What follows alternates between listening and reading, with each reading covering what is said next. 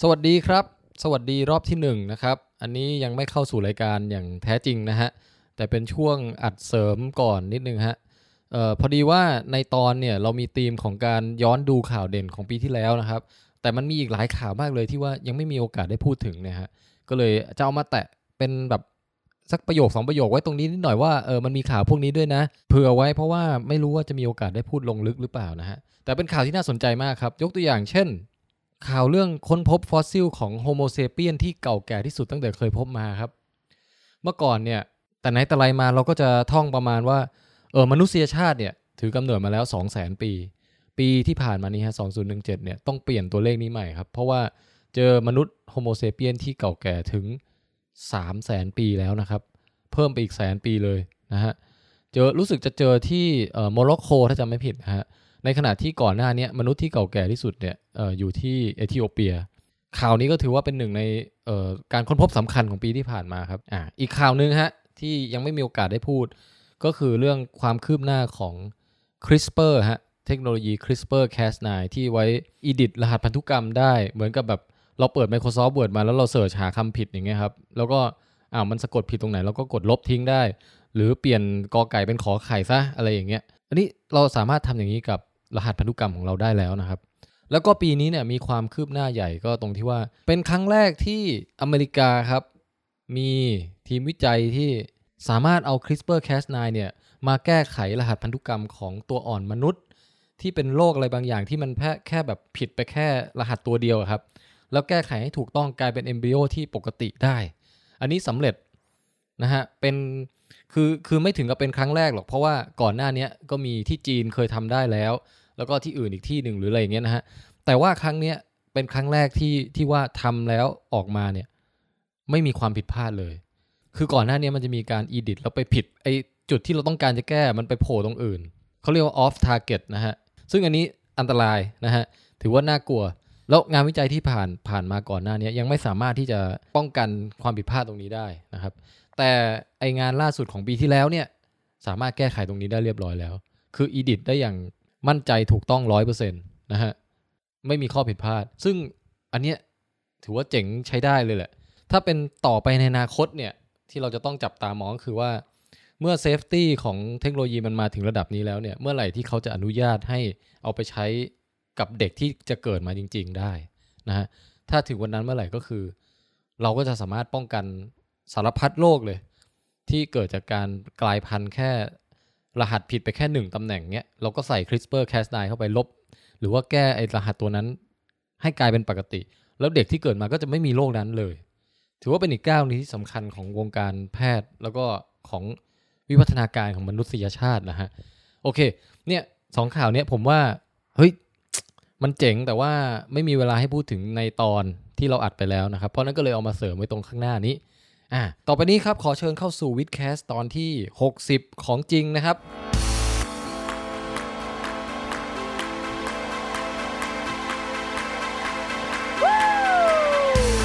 มาฟังวิดแคสต์มาฟังวิดแคสต์มาฟังวิดแคสต์มาฟังวิดแคสต์มาฟังวิดแคสต์มาฟังวิดแคสต์มาฟังวิดแคสต์ มาฟังวิดแคสมาฟังวิดแคสกับผมแทนไทยอาบันและปองแปง มาฟังวิดแคสมาฟังวิดแคส กับผมปองแปงอาบันและแทนไทย อาบันนมใหญ่ๆนมใหญ่ๆปองแปงก็นมใหญ่ๆนมใหญ่ๆยินดีต้อนรับเข้าสู่รายการวิดแคสครับ เอพิโซดที่ 60 เอพิโซดแรกแห่งปี ผมแทนไทยประเสริฐกุล สวัสดีปีใหม่ครับ ผมอาจวรงค์จันทมาศสวัสดี ปีใหม่วาเลนไทน์สงกรานต์เอ่อคริสต์มาส รอยกระทง ลอยกระทงกระเทยอะไร ครบเลยอ่ะผ มแปลงเงียบชอบไปล้อกระเทย เดี๋ยว ผม นี่ เล่น นี่มันปี 2018 แล้วนะป๋อง ผมแค่ รู้สึกว่าคำมันคล้องจองแบบ อ๋อ คล้องกันเฉยๆเฮีย ลอยกระทงลอยกระเทย พูดพูดด้วยความแบบให้เกียรตินะ เออ กระเทยนะฮะอ่ะมา ฮะ ครับ เออเอ้ยในปีสองศูนย์ มันมันเฟกไปนิดนึงในปีสอง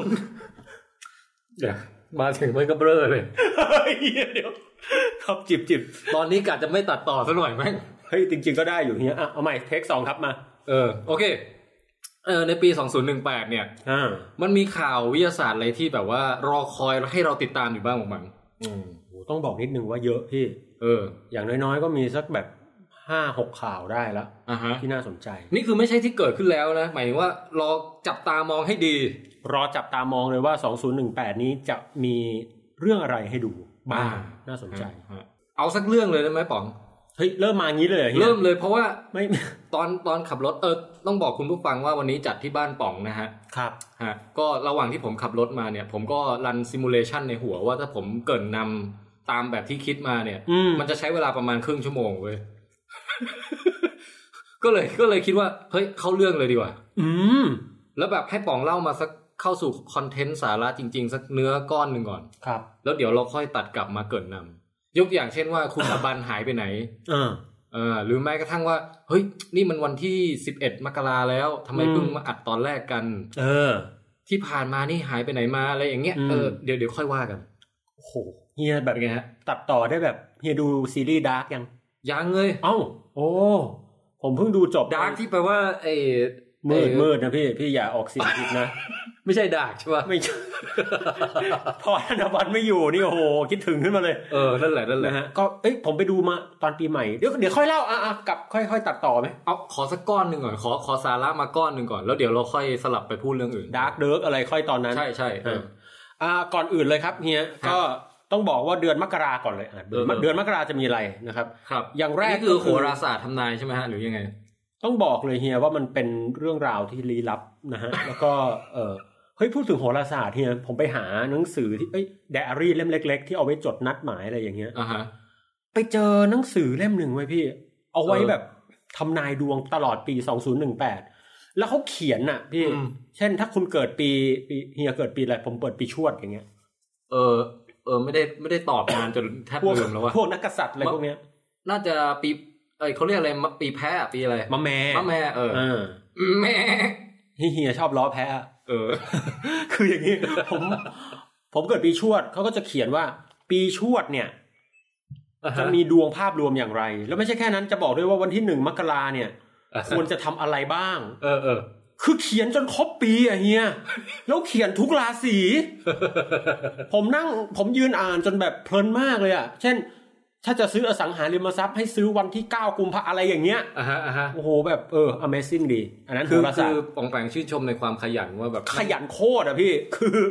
แต่พี่ว่านะ หนังสือประเภทอย่างเงี้ย เออ ขยันครั้งเดียว ปีต่อไปกดแรนดอม แล้วมันก็จะออกมาเป็นหนังสือเล่มใหม่ ไม่แน่นะ เพราะว่าอย่าง 9 กุมภาของชวด อาจจะไปลงล็อกอะไรบางอย่างในมะแม่ก็ได้คือ reuse เออ เออ ไม่แน่ไม่แน่อัอนนี้ อกสักเล่มไหม เฮ้ยเฮียอย่าทำเป็นเล่นนี่ผมว่าจะออกจริง เหรอ แต่ไม่ใช่แนวนี้อ่ะเดี๋ยวว่ากัน อ่ะเดี๋ยวว่ากันมา ข่าวหน้าจับตามองในเดือนมกราฮะ 31 มกราครับสองทุ่มครึ่งจะมีปรากฏการณ์ โอ้โห ที่คนทั้งโลกเนี่ยดูได้นะฮะ อือหือ ก็คือจันทรุปราคาเต็มดวงครับ โอ้โหตอนแรกนึกว่าแบบปองแปงจะไลฟ์สดแบบเปลืองผ้า เปลืองผ้าหรืออะไรบางอย่าง เฮ้ย อันนั้นทั่วโลกดูเฮ้ย จะว่าไปถ้าผมไลฟ์สดเรื่องผ้าจริงอะพี่ ทั่วโลกมันดูได้จริงนะ ใช่ใช่ ใช่ป่ะ เออ คือ เอามาว่า ผู้ใช้อินเทอร์เน็ต คุณ ที่ สุดที่ใจก็จะเชิญปองแปงไปสัมภาษณ์ป่ะ ผมว่าอาจจะเชญผมว่าวูดดี้เออน่าจะไปได้ น่าจะ น่าจะไปได้ไกลมากอะพี่ นะฮะ อ๋ออ๋อจริงจริงจัง ครับ เฮ้ยทำไมวันนี้พี่ขำแบบหยุดไม่ได้วะ ที่กินอะไรมาเนี่ย กินข้าวแกงอ่ะ ระ ไม่ วัง น่า ร้าน เกี่ยว นี้ระวังร้านนี้นะอ่ะ อาจจะพยายามจะพยายามควบคุมสติฮะโอเค 31 มกราคมฮะประมาณ2ทุ่ม2ทุ่มครึ่งอะไรเงี้ยฮะจะมีจันทรุปราคาเต็มดวงนะฮะ โอ้โอ จัน เค ทรุปราคาเกิดจากอะไรครับเนี่ย เอ่อเกิดจากเดี๋ยวนะฮะขอขอขอนึกแป๊บ ครับ เอ่อก็คือว่าพระอาทิตย์อ่ะมันอยู่ข้างหลังเรา เออ แล้วโลกก็เคลื่อนมา อืม แล้วเงาของโลกก็ไปตกบนดวงจันทร์ อ่าคือโลกอยู่กลางระหว่างดวงอาทิตย์กับดวงจันทร์ ห้าม ทำให้ โลกแม่งมาเสือก ใจะเย็นเนี่ยใจะเย็นทำ ให้เงาของโลก ไปทาบดวงจันทร์พอดีนะครับ ฮะ ทีนี้เนี่ยก็ มีความน่าสนใจหลายประการ อ่าอ่าอ่า ประการแรกก็คือมันทำให้เรารู้ว่าโลกของเราเนี่ยมีสันฐานกลมแน่นอน เพราะว่าเงาเนี่ยมันไม่เคยเป็นแผ่นเป็นอะไรเลย เออ นะครับ แล้วอย่างที่สองเนี่ยนะครับ จันทรุปราคาเนี่ยทำให้เรากะประมาณหาขนาดของโลกได้ด้วยหากวาดจีโอเมตรีอะไรออกมาดีๆนะฮะจะ ฮะ ทำให้กะได้ด้วย แล้วก็ประการที่สามเนี่ยนะครับ จันทรุปราคาเนี่ยยังมีความน่าสนใจอีกก็คือ ตอนที่เกิดจันทรุปราคาเต็มจันทรุปราคาเต็มดวงที่ลองออกเสียงดู จันทรุปราคา อ่า เออไม่ใช่การลดราคา โย โย่ จันทรุปราคา ไม่ใช่ พ การลดราคา ออืมตอนที่มันเต็มดวงไอ้เฮียคือเงาโลกไปทับปรึ้งพอดี อ่าฮะ สิ่งที่เกิดขึ้นคือดวงจันทร์จะเป็นอย่างไรฮะ ตอนที่เต็มเต็มดวงพอดี น่าจะมืดไปเลยไหมฮะ อ่า ผมอยากท้าทายให้ทุกท่านไปสังเกตว่ามันจะเป็น ฮะ อย่างไรนะฮะ หลายคนคิดว่ามันจะมืดไปเลย เออเออ คือเงาอ่ะ ตอนมาทับอ่ะมันมืดมาก จน อ่าฮะ ดวงจันทร์ค่อยๆแหว่งหายไป แต่ตอนเต็มดวงพอดีเป้งเนี่ยเฮียมันจะเป็นเปลี่ยนเป็นสีแดง เอ้ย จริงเหรอ จริงครับ เออ อันนี้น่าสนใจว่ะ อ่าเพราะว่าอันนี้อธิบายปรากฏการณ์เล็กน้อยนะค ครั รับ บ ก็คือเพราะว่าเงาโลก เอาตอน มั นี้ ไป นี่ต้องบอกก่อนสปอยเลอร์ก่อนนะครับ เพื่อ สปอยเลอร์จันทรุปราคานะ เฮ้ยผมว่าเขารู้กันหมดแล้วป่ะ เฮ้ย ตอนแรกผมแปงพูดมาพี่ยังไม่รู้เลยว่ามันจะ เออว่ะ เปลี่ยนเป็นสีแดง ฮะเออสปอยนะ สปอยไปแล้ว เนี่สปอยละ เออ ก็คือ พอมันมาทับเป้งเนี่ยมันจะแดงฉานเหมือนอิฐอะนะครับ อ่าฮะ สาเหตุเนี่ยเกิดจากการที่โลกเนี่ยมันไม่ใช่ส้ม ส้ม อืม โอดหรือมันจะไม่ใช่ส้มสมบูรณ์ที่แบบกลมดิกอะ อืม แต่มันจะมีบรรยากาศห่อหุ้มเหมือนเป็นเออวุ้นนะฮะ โอ้โห เหมือนเมื่อกบ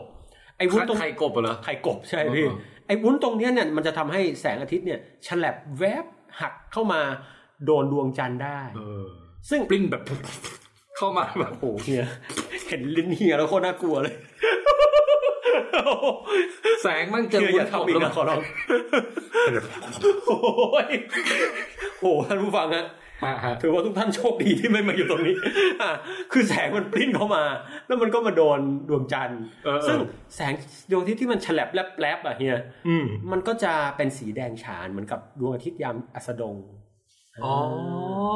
นะฮะ มีแสงส่วนหนึ่งที่มัน แบบรอดผ่านชั้นบรรยากาศมา ใช่ ทำให้บังแบบไม่มืดสนิท ไม่มืดสนิท เออ แต่มันดันเป็นแสงที่กรองมาเหลือแต่สีแดงอะไรประมาณ สี เนี้ยเหร แด อง แปรนพอดี อ๋อโอเค เฮ้ย น่าสนใจว่ะ แต่ก่อนที่มันจะเต็มดวงเนี่ย ฮะ และแสงดวงอาทิตย์ส่วนอื่นๆน่ะมันดันสว่างจนกลบไอ้ความแดงนั้นเสีย เราก็เลยมองไม่เห็นแดง คือตอนนี้มันยังบังเช่นครึ่งดวง อ่าฮะ ยี่ห้าเปอร์เซ็นสิบเปอร์เซ็นตอนนั้นอ่ะดวงจันทร์มันสว่างจ้าอยู่ เออ ไอ้ความแดงนั้นมีตลอดเลยฮะแต่ อ่าฮะ แต่มันโดนส่วนอื่นกลบน่าสนใจ อ๋อโอเคสามสิบเอ็ด มกราคม มกราคม ป นี้ ระมา นะ ณ ฮะ ทุ่มสองทุ่มไปรอดูได้เลยฮะ ฮะ พบกัน พบกันครับ ที่ท้องฟ้า ท้องฟ้าส่วนผมก็จะอยู่ที่เซ n นทรัลเฟสติวัลเชียงใหม่นะฮะ อ๋อนี่คือจัดถึงขั้นจัดเทศกาลดูกันเลยนะ เป็นเทศกาลใหญ่เป็นเฟสติวัลเลยเฮียเพราะผมเนี่ยต้องไปทอล์กเรื่องเนี้ย อย่างจริงจังมโหฬารด้วย อันนี้พูดจริง แล้วแล้วต้องคอนเฟิร์มกับดวงจันทร์ก่อนไหม อันเนี้ย เรื่องเรื่องอะไรพี่ไปคอนเฟิ ว่า ร์ม ว่าเขามาเขามาได้แน่เปล่าแบบ หมายถึงว่าจันทรุปราคาเนี่ย มาแน่ เออ นะครับ ดวงจันทร์เนี่ยมาแน่ ไม่ติด อ้ที่ งานอื่น ไม่ติด แต่ไอ้ที่ไม่รู้จะมาด้วยหรือเปล่าเนี่ยคือเมฆและ อ๋อ ฝนอันนั้นน่า อั กลัว ติดต่อยาก อันนี้ไม่ยากมากต้องไปหาคนมาเอาตะไคร้กับหัวมาปักนะฮ ะ เออ ทุยอ่ะอย่างไรก็ตามกลับมาที่เรื่องดวงจันทร์นิดนึง อืม ก็ อืม ประมาณนี้เฮีย ฮะ แล้วก็ที่สำคัญที่สุดก็คือว่ามันทำให้เรา ศึกษาบรรยากาศของโลกทางอ้อมได้เหมือนกันนะ เออ นะฮะว่า ครับ บรรยากาศโลกตอนนั้นจะเป็นอย่างไร ยกตัวอย่างเช่น ในช่วงที่เกิดภูเขาไฟระเบิด ฮะ บางท้องที่เนี่ย อื นะ ม แล้วมันเกิดไอภูเขาไฟคลุ้งพอสมควรเนี่ย อืม จำไม่ได้แล้วว่าปีไหน แต่มันเกิดคลุ้งไปส่งผลไปทั่วโลกเหมือนกัน อือฮึ สีมันก็จะเปลี่ยนไปอย่างหนึ่งด้วยเหมือนกันนะก็แดงๆแหละแต่เปลี่ยนเฉดเปลี่ยนโทนอะไรเงี้ยเฮีย อืมอืมอืม แม่ ฮะ มีปรากฏการณ์ที่น่าสนใจนะฮะ แล้วก็ถ้าพลาดก็ไม่เป็นไรครับดูดูใหม่ เอ้ย แต่เป็นวันที่ 28 กรกฎาคมฮะ โอ้โหสกิปไปอีกหลายเดือนเหมือนกันนะ อ่า ฮะ เกือบครึ่งครึ่งปีอะเฮีย เออเออ แต่ครั้งนี้นี่มันต้องตื่นเช้าเพราะมันไปตรงประมาณตีสามครึ่งนะฮะ เอางี้พี่พี่โยงกับ คืออย่างนี้ธีมของตอนเนี้ย มันเป็นตอนตอนแรกของปีใช่ไหมอันนี้เริ่มเริ่มก่อเกิดธีมแล้วนะฮะ ครับ กำลัง ครับ ปั้นอยู่ตอนเนี้ย เออเออ ได้ได้วัตถุดิบมาแล้วขอปั้นก่อน เชิญเชิญฮะ เออก็คือว่าเราเรากำลังมองไปในปี 2018 ว่าจะเกิดอะไรขึ้นที่น่าดูบ้าง ครับ ขณะเดียวกันเราก็จะมีบางส่วนของรายการตอนเนี้ยที่มองย้อนกลับไปในปี 2017 ว่ามีอะไรแบบเป็นข่าวใหญ่ๆ เอปิกต่างๆ ที่เกิดขึ้นบ้าง อย่างปองแปงพูดเรื่องจันทรุปราคาขึ้นมาเนี่ย ครับ ปีที่แล้วเนี่ยเป็นปีที่แบบ เอปิกทางด้านอีคลิปส์เหมือนกัน อืม โอ้ย ครับ ถึงก็ไอเลยฮะ ฮะ เออแต่เป็นโซลาร์อีคลิปส์ไง เป็น อืม สุริยุปราคา ซึ่ง ครับ ปองแปงเนี่ยก็ไปคลิปมาเหมือนกันใช่ไหม ไปไปไปชมโซลาร์อีคลิปส์ใช่ฮะ เออ ถือเป็นหนึ่งในเอปิกของปีที่แล้วสำหรับปองไหม เอปิกมาก เออ เจอ culture shock เจออะไร แล้วก็เมื่อกลางวันวันนี้เฮียพอดีไป อืม ที่เอ่อเอโพเรียม อือฮึ ไปไปที่เอ่อเขาเรียกอะไร AASDC ที่มันมาแทน TCDC อะฮะเฮีย เฮ้ยทำไมชื่อมันยาวจังวะ AASDC เอ่อ TCDC ก็เพิ่มมาพยางค์เดียวเอง เออเออเออโอ ไป เค เจอฝ่ายประชาสัมพันธ์ชื่อคุณเมย์ ฮะ ที่ AAS นะฮะ เป็น ครับ เป็นเป็นบิ๊กที่นั่น อืม แกเป็นแฟนรายการเราอ่ะพี่ เอ้าเหรอ แล้วแกบอกแกฟังแต่เรื่องตอนผมไปอเมริกาเนี่ย ซ้ำๆกันหลายรอบมาก อืม ไม่รู้ติดใจเรื่อง ไม่เป็ culture น shock หรือ เป็นตอนในดวงใจของหลาย ๆ คนนะ อ๋อ รอบ ครับ ปีที่ผ่านมาเออ โอ้โหยินดี เรามีกระทู้โหวตกันนะฮะ ใครชอบตอนไหนมากที่สุดในปีที่ผ่านมาโพสต์อยู่ในเพจเอ่ออยู่ในเพจ facebook facebook.com/withcastthailand อ๋อที่เป็นรูปคนอวบสามคนป่ะเฮีย ใช่ใช่ ผมจะไปคอมเมนต์ว่าอะไรรู้ไหมตอนนั้น ว่าอะไรฮะ บอกว่าวาดอวบมาสามคนนะแต่อวบเหมือนอยู่คนเดียว แต่ไม่กล้าเมน เดี๋ยวจะโดน วันนี้วันนี้ถ้าเจ้าตัวไม่มาด้วย ผมไม่ได้พูดถึงครับท่านบัน อ๋อหมายถึงพี่ใช่ไหม ผมไม่พูด อ๋อโอเคโอเค เพราะเพราะเดี๋ยวฟังก็จะนะ อ่ะอ่ะคุณเมย์นินทาคุณเมย์ต่อ อ๋อเออคุณเมย์ก็บอกว่าโอ้เนี่ยฟังเนี่ยซ้ำๆอยู่หลายรอบเลยแล้วก็แบบหูอาหารอะไรมันจะขนาดนั้นแกก็ฟังพูดด้วยความเห็นใจผมนะ เออเออ ฮะประมาณนั้น แล้วปองแปงได้แฟนเซอร์วิสคุณเมย์ไหม คุณเมย์ก็ ไม่ไม่ได้อะไรแต่ได้ แบบ คุย เต้นเต้นให้ดูนิดนึงอะไรเงี้ยไม่มีอะ โอ้ผมผมผมกลัว เขาผู้หลักผู้ใหญ่อะ กลัวผู้หลักผู้ใหญ่ อ๋อ กลัวจะไม่ได้ร่วมงานกัน ครับครับสวัสดีครับคุณเม ครับ ย์ฮะ อ่ะอย่างไรก็ตามประมาณนั้นนะฮะแล้วก็อ่ะอันนั้นอเมริกันอีคลิปส์ ใช่ อันนั้นก็ถือว่าคือคือเรื่องของเรื่องประเด็นคือจะบอกว่าถ้าใครที่พลาดแบบเอ่ออีคลิปใหญ่ไปเมื่อปีที่แล้วเนี่ยของสุริยุปราคาเนี่ยปีนี้ลองลองมาสังเกตจันทรุปราคาปราคาเนี่ย ครับ ก็มีอะไรให้เอ่อสวยงามแล้วก็ทั้งได้เรียนรู้ทางวิทยาศาสตร์เนี่ยอยู่หลายอย่างซ่อนอยู่อ่ะ ครับ ถู จ กไหม ริง ฮะ ๆต้องบอกว่าเฮียพูดมาเนี่ย ผมขอเสริมนิดนึง ฮะ เพราะว่าเอ่อสุริยุปราคาเนี่ย คือการที่โลกเนี่ยไปอยู่ตรงกลางระหว่างดวงอาที่กับดวงจันทร์ เออ นะฮะเอ่อเดี๋ยวนะ สุริยุปราคาเอาใหม่ เอาเอาใหม่ สุริยุปราคาคือดวงจันทร์อยู่ระหว่างโลกและดวงอาทิตย์ เออเออเออ ดังนั้นพอรออีกประมาณสักเอ่อครึ่งเดือน เกิดการโคจรต่าง อ่าดวงจันทร์มันก็จะโคจรมาจนกระทั่งมาขนาบโลก ๆอืม ซึ่งนั่นน่ะก็จะเป็นจันทรุปราคา ดังนั้นทุกครั้งที่เกิดสุริยุปราคา อ่ะฮะ ก่อนหน้าประมาณครึ่งหรือหลังนั้นประมาณครึ่งเดือนจะมีจันทรุปราคาเกิดเสมอ โอ้ มันลิงก์กันอยู่ โอ้ นะฮะมันมีความเชื่อมโยง อันนี้บอกให้เป็น อ่ะ ความเชื่อมโยงด้วย เออ อย่างไรก็ตามเฮียพูดเรื่องอีคลิปส์มาก็ดี อ่ะอ่ะ เพราะว่าปีนี้เนี่ยทางสถาบันวิจัยดาราศาสตร์แห่งชาติเนี่ย ครับหรือนาริต นาริตเนี่ยจัดธีมรวมเฮีย เฮ้ย คือแต่ละปีเนี่ยนาริตจะมีธีมภาพรวมของปีนั้นๆ เพื่อที่ ฮะ จะได้แบบ คือไม่ใช่ว่าไม่พูดเรื่องอื่นนะ แต่ว่า เออ ก็จะเน้นหนักเรื่องนั้น ฮะ ๆนะฮะในงานมหกรรมวิทย์งานอะไรต่าง ครับ ๆ อย่างปีเนี้ยเป็นธีมร้อยห้าสิบปี สุริยุปราคาแห่งว่ากอ อ๋อร้อยห้าสิบปีพอดีเลย พอดีปีเนี้ยเฮีย โอ้ เกิดร้อยห้าสิบปีพอดีที่ เอ่อรัชกาลที่สี่ไปทำ อ่ะ การสังเกตนะฮะ อ่ะซึ่งก็เป็นแบบซิมโบลของวิทยาศาสตร์ใน เมืองไทย เมืองไทย ซึ่งผมมามาศึกษาเรื่องที่ท่านได้คำนวณดูเนี่ย ก็พบว่ามัน อืม มันยากเหมือนกันนะเฮีย อืม แล้วก็ลอสีเนี่ยท่านมีการเอ่อมีอัจมีพระอัจฉริยภาพในแง่ที่ว่ามีการออกหนังสือเนี่ย ฮะ ออกมาเรื่องราวให้ความรู้ประชาชนเกี่ยวกับการสื่อสารวิทยาศาสตร์นะว่า โอ้โห เอ่อดวงจันทร์ในเซี่ยวโน้นเซี่ยวนั้นเนี่ยปฏิทินควรจะเป็นอย่างไร เออ เออ ควรจะเรียกวันวิสาขะตอนเต็มดวงหรือก่อนหรืออะไรอย่างเงี้ยคือ แต่ก่อนเนี่ยดวงจันทร์เนี่ยมีความสำคัญมากในการกำหนดวันทางศาสนาเนาะ เออ ดังนั้นรอสี่ท่านก็มีความรู้ท่านก็คำนวณออกมา แล้วก็ให้ความรู้ประชาชนเรื่องดวงจันทร์เรื่องอะไรหลายอย่าง ม ก็เรียกว่าเป็นนักศึกษาวิทยาศาสตร์เหมือนกัน ฮะฮะ ครับ เออ อันนั้นก็เชื่อมโยงไปเรื่อยละ ได้ ครับ เฮ้ยพี่เชื่อมโยงต่อได้อีก อ่าสักหน่อยฮะ สักหน่อยไหม อ่า เออ อย่างนี้ฮะ ปีใหม่เนี่ย เราคือตอนเนี้ยเอพิโซดเนี้ยหกสิบเนี่ย อืม เราเราอย่าคาดหวังว่าจะเป็นเอพิโซดอีพิกหรืออะไรอย่างนี้นะ อืม คือเราเริ่มมาแบบเริ่มปีมาแบบเปื่อยๆก่อน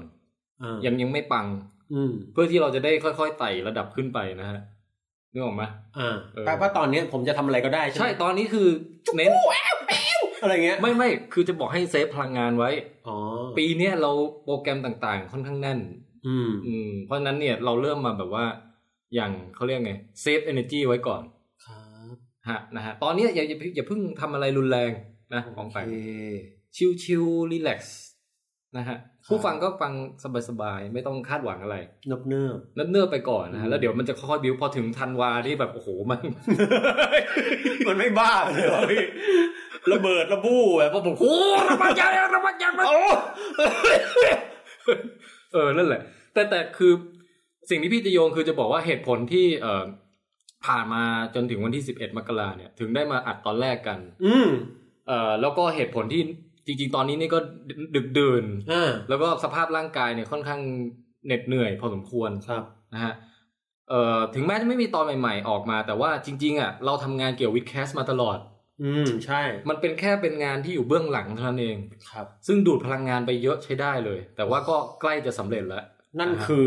นั่นคือโปรเจกต์ที่ว่าเรากำลังทำหนังสือกันอยู่เล่มหนึ่งครับ ครับผมโทษโทษเผลอเผลอ เออ นี่นี่นี่น่าจะเป็นการเปิดตัวหมายถึงว่าพูดเรื่องนี้ครั้งแรกในรายการเลยมั้งไม่ใช่เปิดตัวลงไป ครับ เออ ก็คือเรา ใช่ใช่ เรา ใช่ เรา เฮีย เราทำหนังสือวิทย์ไทยกันอยู่ฮะ อืม เนี่ยที่หายหายๆไปที่แบบว่า เอ้ยทำไมตอนใหม่มาช้าจังอะไรเงี้ย อืม นั่งแก้เออเขาเรียกอะไรนะแก้ไขต้นฉบับกันอยู่ อ่าอีดิทอีดิท เอออีดิทแต่ไม่ อ่า อีเดียดนะฮะ ไม่มีใครคิดเลยเนี่ย เออ เออ เฮ้ยซึ่งก็คือมันก็คือวิทย์ไทยซีซั่นแรกที่เราทำไว้นั่นแหละ ครับ แต่มันเป็นการแบบถอดความจาก อืม เอ่อบทสัมภาษณ์ที่เป็นเสียงเนี่ยให้กลายเป็นรูปเล่ม ครับ แล้วก็แก้ไขภาษาใหม่ให้เกิดความโฟล์ของเรื่องราว มากขึ้น สละสลวยต่างๆ อ่านง่ายไหลลื่นขายคล่อ ใช่ งอืม บางทีมีการเติมโค้ดอะไรต่างๆให้ปองแปงเข้าไป อืมฮะ เอออปองแปงยังไม่ได้อ่านใช่ไหมพี่เติมมาให้ปองแปงเยอะเลย โอ้โหกังวลละ นะเดี๋ยวเดี๋ยวลองลองไปดูลองไปดู ครับ แล้วก็นี่เรากำลังจะออกเล่มหนึ่งกันนะฮะ วิทย์ไทยเล่มหนึ่ง ซึ่งประกอบไปด้วย 5 ตอนแรกที่เราเคยทำไว้ ดังนั้นวิทย์ไทยหนึ่งอ่ะก็จะมีวิทย์ไทยหนึ่ง slash หนึ่งกับวิทย์ไทยหนึ่ง slash สอง เออคือซีซั่นหนึ่งเล่มหนึ่งกับซีซั่นหนึ่งเล่มสอง ใช่ ซีซั่นหนึ่งเล่มหนึ่งเนี่ยจะออกให้ทัน งานสัปดาห์หนังสือนี้ ครับ ก็คือเมษายนปีพุทธศักราช เออ 2561 หรือคริสตศักคริสตศักราช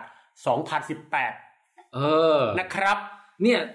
เนี่ยเนี่ยเนี่ยผมว่าทุกท่านเนี่ยเออน่าจะต้องร่วมตื่นเต้นกับโครงการนี้ เพราะว่าข้อที่หนึ่งมันจะเป็นหนังสือเล่มแรกที่ออกในนามของวิดแคส เฮ้ยเซอร์ไพรส์เหมือนกันนะเฮีย นะฮะ เพราะหนังสือเล่มแรกในนามวิดแคสกับเป็นวิดไทย เออก็ อ่า ถือว่าเดี๋ยวถ้าเกิดเล่มนี้ประสบความสำเร็จก็อาจจะมีหนังสือวิดแคสอื่นๆ ตามออกมา ฮะ กลายเป็นสำนักพิมพ์วิดบุ๊กต่อไปในภายภาคหน้านะ โอ้ย แล้วก็เออจริงๆเฮ้ยหลังจากพี่ได้อ่านทวนต้นฉบับอีกรอบอะ เป็นไงครับ รู้สึกว่ามันดีมากเลยว่ะ อืมโอ้โห นี่คือชมตัวเองเลย ใช่ คือ เอา เอาเอางี้ไม่ได้ชมตัวเองดีกว่า อืม ชมแบบว่าเอ่อความรู้ที่มันหลากหลาย แล้วก็ลึกซึ้งที่เราไปได้จากอาจารย์แต่ละท่านที่เราไปคุยด้วย อืม อืม เปิดเรื่องมาก็เป็นตอนอ้วนอัลไซเมอร์ อ่า จากนั้นมาตอนเมื่อกระเจี๊ยบ อ่า จากนั้นมาตอน Physics เอ่อฟิสิกส์แมนเวอร์ซัสสามัญชน ซึ่งแบบอื้อหือ คนคลัก ค้นคลากมาก อ่าน นะฮะงานของอาจารย์ปริญญาใช่ไหมความสัมพันธ์แบบเออะไรนะ ADACFT ในเจ็ดมิติ ครับ เออแล้วก็ซูเปอร์กราวิตี้อะไรอย่างเงี้ยโอ้โห สุกงอมเลย สุกงอมแล้วก็มีเรื่องสังคมศาสตร์ ครับ แล้วก็หักมุมไปโผล่เรื่องทะเลอีก อ่าประมง ทรัพยากรประมงอะไรทั้งหลาย โอ้โหแม่ เฮ้ยพี่ว่าอ่านเล่มนี้แบบมันเหมือนโคจรไปรอบอะไรสักอย่างหนึ่งที่มันแบบได้เห็นครบทุกมุมอ่ะ ครับ อื อื ม มอืมอืมแม่ เพราะนั้นก็เชิญชวนนะฮะ ใครแบบว่าพอหนังสือออกแล้วก็สามารถเอาเล่มเนี้ยไปหยิบยื่นหรืออ่านเอง หรือหยิบยื่นให้คนอื่นได้อย่างน่าภูมิใจผมว่า ก็จริงเฮีย ก็ถ้าเราจะพยายามไม่ให้ราคาราคาสูงเกินเนาะ อืม จะสองร้อยสองร้อยห้าสิบอะไรเดี๋ยวว่ากัน เออ คือพี่ว่าโปรเจกต์เนี้ยเอ่ออย่างน้อยพี่รู้สึกดีตรงที่ว่ามันทำให้เอ่อวงการสื่อสารวิทยาศาสตร์เนี่ย ครับ มันไปไปฟีเจอริงกับไอวงการวิจัยแบบซีเรียสที่เกิดขึ้นในบ้านเราอะ่ะ อืม เกิดสะพานเพิ่มขึ้นอีกหนึ่งหนึ่งสะพาน อ่าเออ เออจริงจริง เพราะปกติไม่ค่อยมีสะพานนี้นะ ไม่ไม่ค่อยเห็นจริง อืม ๆ เพราะว่างานวิจัยส่วนใหญ่ก็จะวิจัยไปเลย แล้ว อ่าฮะ ที่ผ่านมางานสื่อสารวิทยาศาสตร์ในบ้านเราก็จะเป็นสื่อสารงานวิจัยของเมืองนอก ใช่ ไม่ใช่ในเมืองเมืองไทย เออเนี่ยแหละ เนี่ย อ่าฮะ วิทย์ไทย อ่ะฝากไว้ฝากไว้ วิทย์ไทยไม่วิทย์ฐาน เออ นะครับ สปอนเซอร์เขาจะไม่จ้างเขาเงี้ยเงี้ย เออ อ่าประมาณนี้ ก็เนี่ยนี่คือเหตุผลที่ว่าช่วงที่ผ่านมาแบบ อืม อาจจะปล่อยตอนใหม่ๆน้อยหน่อย เพราะว่าไปซุ่มทำอันนี้อยู่ฮะ โอ้โหนะฮะก็ถือเป็น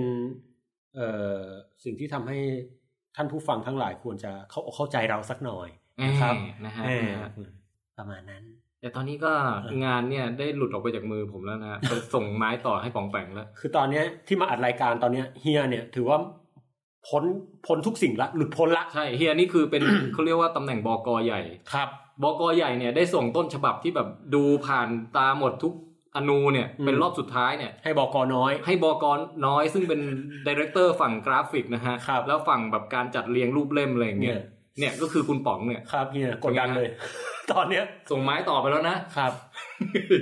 ตอนเนี้ยก็ขออนุญาตเล่าอัปเดตประมาณสักสิบห้าวิฮะ เออ ว่าโอ้ตอนเนี้ยเกิดดราม่านิดหน่อย อ้าวทำไมฮะ ว่าการพิสูจน์อักษรเนี่ย เราได้รับเกียรติจากคุณแป้งนะฮะ ซึ่งเป็นพิสูจน์อักษรของของอเดนะมาช่วยแล้วก็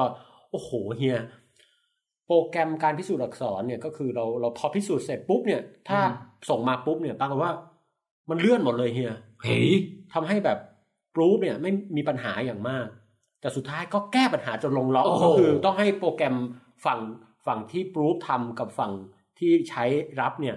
เป็นตัวเดียวกัน อ๋อ แล้วเซฟเป็น PDF แบบเพื่อ โอ้โหนี่ลงเทคนิคเลยฮะ โอ้โหตอนนี้ก็ไว้เดี๋ยว ไว้เดี๋ยววิดบุ๊กทำไปสักพักเนี่ยอาจจะได้เล่าเป็นตำนานนะเฮี เอย อ เพราะว่าระหว่างนี้มันก็มีความ อะไรน่าสนใจ เอาเอาเป็นว่าแบบทุกอย่างกว่ามันจะเกิดขึ้นได้มั่งหยาดเหงื่อแรงกาย จริงเฮียความรักก็เช่นกัน เออ อืม เป็นไงครับคุณป๋องเอ่อปีใหม่มาความรักเป็นไงมั่ง เงียบ มีดราม่าอะไรมาฝากทางบ้านบ้างไหมในช่วงนี้ ยังครับยังยังดีกว่า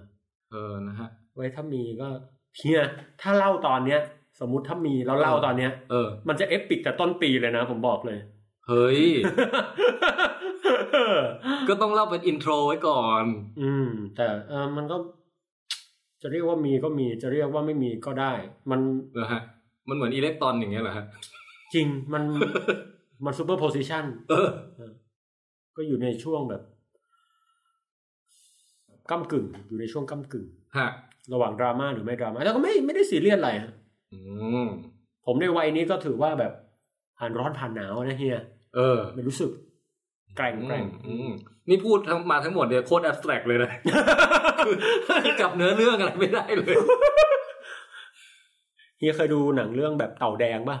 Red Turtle เห็นแต่โปสเตอร์ฮะยังไม่เคยดู โหดีแล้วเฮียแอบสแตรกมาก เหรอ ดูแบบ ผมไปดูได้ยินว่าแบบ มันเป็นหนังที่สวยภาพสวยเพลงเพ อ่า ราะ ฮะ อะไรเงี้ย ไปดูพี่ อืม ภาพสวยเพลงเพราะแอร์เย็นหลับเลย อื้อหือ โอ้โหตื่นมาเกือบจบแต่จะชอบนะภาพสวยจริง แล้วมันกอซิลล่าโผล่มาไหม ๆเฮ้ยอันอันนี้สปอยเลยว่าไม่มีเฮีย จริงเหรอ ไม่มี โอ้ยพี่อุตสาห์คาดหวังนะ โหถ้าถ้ามีนี่ถือว่าแบบรายการเราเหมือนรายการเราจู่ๆแบบ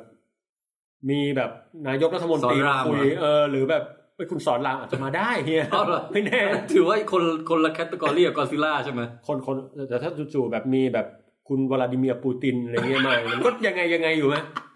โดนัลด์ทรัมป์มาเคาะประตูหน้าบ้านอย่างเงี้ย เฮ้ยฮัลโหล เออเออ นะฮะ อ่า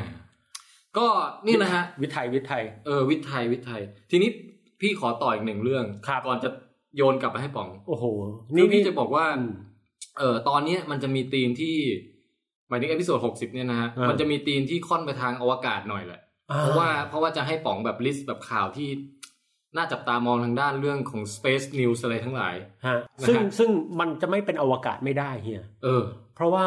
เอ่ออวกาศและดาราศาสตร์เนี่ยมันเป็นเรื่องที่ต้องแพลนล่วงหน้ากันยาว อ่าฮะ ไอ้ดาราดาราศาสตร์ปรากฏการณ์ต่างๆ เนี่ยมันก็มันก็สามารถทำนายวงโคจรได้ชัดเจน ดังนั้น เราก็สามารถหาข้อมูลได้ เออ ส่วนแพลนเกี่ยวกับการส่งยานอะไรพวกเนี้ย เออ มันก็ไม่ใช่ประมาณว่าแบบเฮ้ยพรุ่งนี้ส่งไหม่เฮียอะไรเงี้ย คือต้อมันไม่ ง ได้ ลุ้นว่าเขาจะส่งหรือไม่ส่งนี่ไม่ใช่นะ ไม่เขานับถอยหลังกันแบบโอ้โหแล้วอันนี้ไม่แน่ใจเคยบอกไปไหมว่าแบบตอนที่เขานับสิบเก้าแปดเจ็ดเนี่ยเฮีย อ่าฮะ นั่นน่ะคือเขานับตั้งแต่แบบปีมะสมมุติว่าจะต้องส่งเดือนสิงหาเนี่ยเขานับตั้งแต่ตอนนี้เลยนะ โอ้โห แล้วเอเอเอคนที่ทำงานต้องส่งให้ทันเดทไลน์นี่มันก็แบบว่า ฮอร์โมนเครียดขึ้นถึงหน้าผากเลยดิ จริงๆจริงๆเขาก็แบบ เอาให้มันเสร็จตั้งแต่แถวนี้แหละ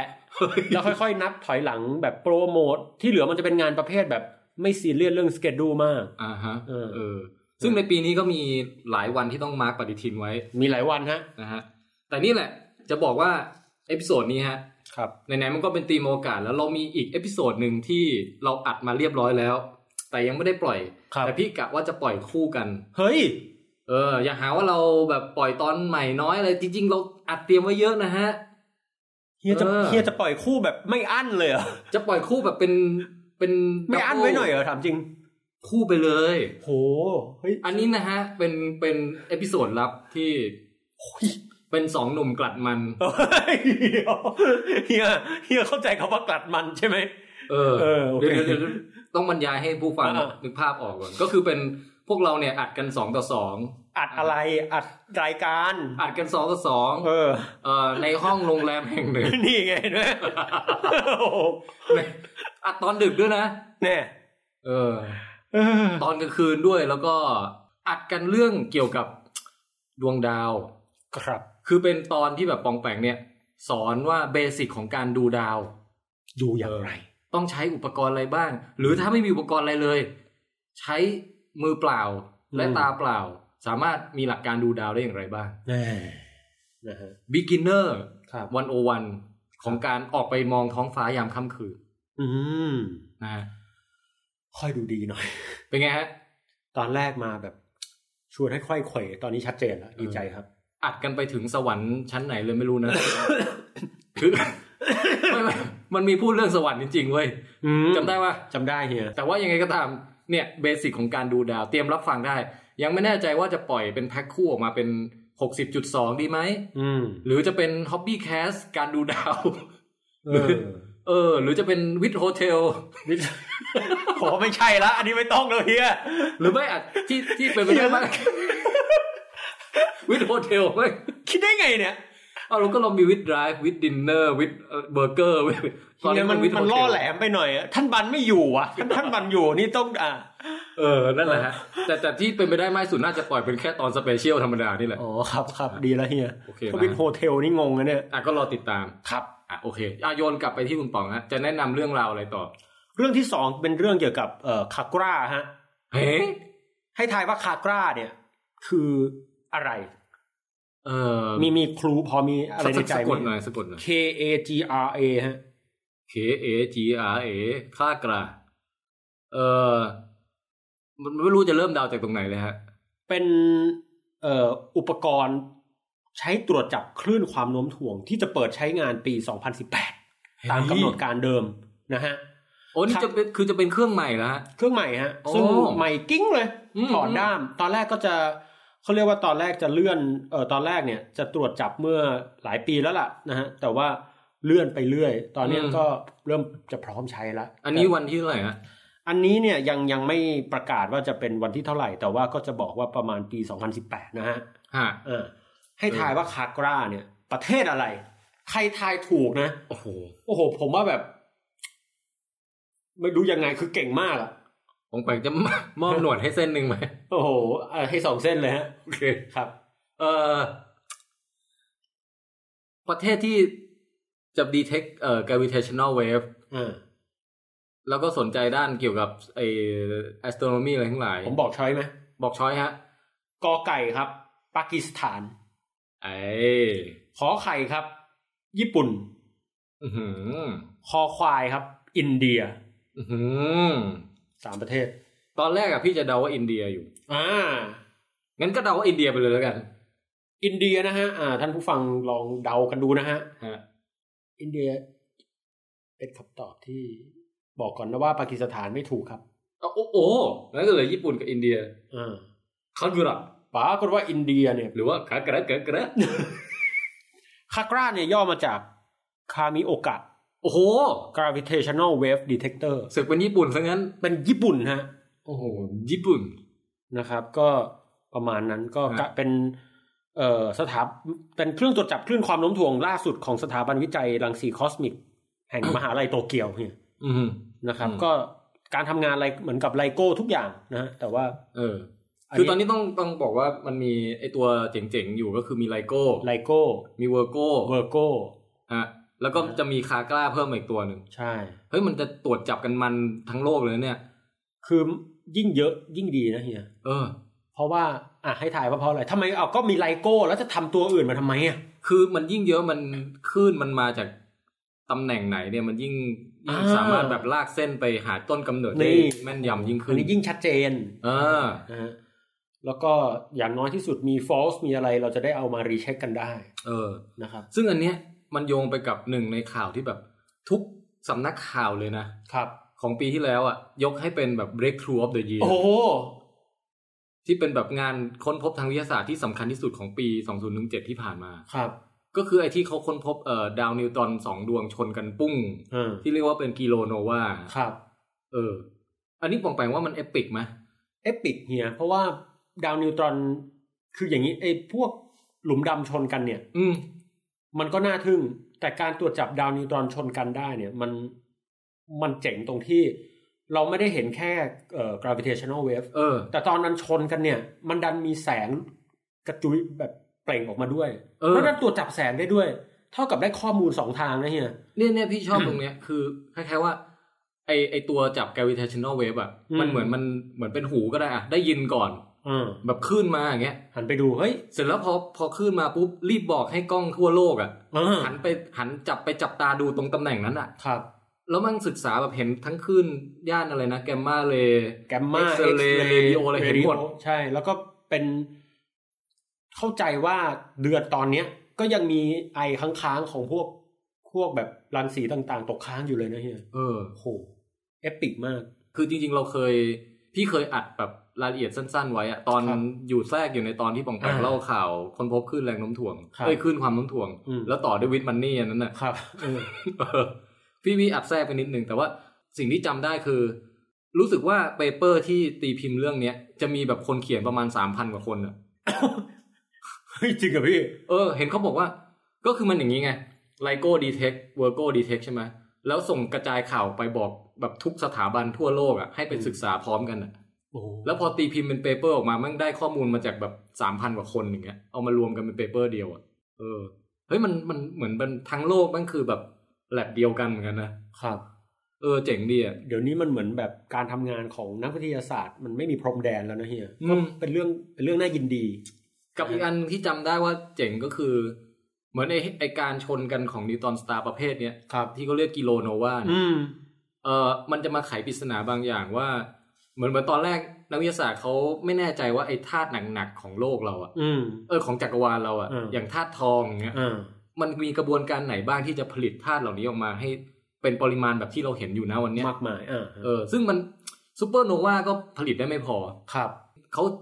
ตั้งสมมติฐานว่ามันน่าจะต้องเกิดจากดาวนิวตรอนชนกันนี่แหละ อืม ถึงจะผลิตแบบเอ่ออะตอมของทองออกมาได้เยอะขนาดเนี้ย ครับ แล้วเนี่ยก็ไปก็ไปเป็นครั้งแรกมั้งที่ได้แบบ ใช่ เป็นครั้ง ส่อง แรก ไปแล้วเฮ้ยเจออีเวนต์นี้จริง จริง ๆ แล้วก็พิสูจน์ทฤษฎีว่าเออมันน่าจะใช่แล้วว่ะ ครับอืม เนี่ยแหละกระบวนการที่ทำให้เกิดทองขึ้นในจักรวาลอะไรเงี้ย โอ้โหเอปิกนะเฮีย แพลทินัมด้วยมั้งรู้สึกแค่ว่า ใช่ฮะพวกธาตุหนักๆ ทั้งหลายเลยเฮีย เออ ทองแพลตินัม พวกสารกัมมันตรังสี พวก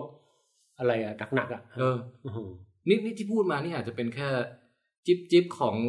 ตัวการค้นพบวิทยาศาสตร์ที่หลุดออกมาจากการส่องครั้งเนี้ยนะ ครับ เพราะว่าเห็นเขายังทดสอบทฤษฎีนู่นนี่อะไรอีกเยอะเลย ทฤษฎีไอน์สไตน์ทฤษฎีอะไรไม่รู้เยอะแยะไปหมด อืม สามารถเอามาทดสอบได้จากการ observe ครั้งเนี้ย โอ้โห เออ แต่ผมฟังข่าวเนี่ยเฮีย มัน อืม น่าทึ่งตรงที่เอกภพเราอะทุกอย่างมันล้วนห่างกันอะ เออ แต่กันนั้นไอ้ของพวกเนี้ยมันยังมาชนกันได้ แล้วการที่เราเจอแบบหลุมดำชนกันสักเออปีสองสามครั้ง อือฮึ ดาวนิวตอนชนกันอย่างเงี้ย มันไม่ได้หมายความว่ามันเกิดน้อยนะพี่ ผมกลับ อืม รู้สึกว่าเฮ้ยหรือมันชนกันเยอะมากๆ แล้วแบบ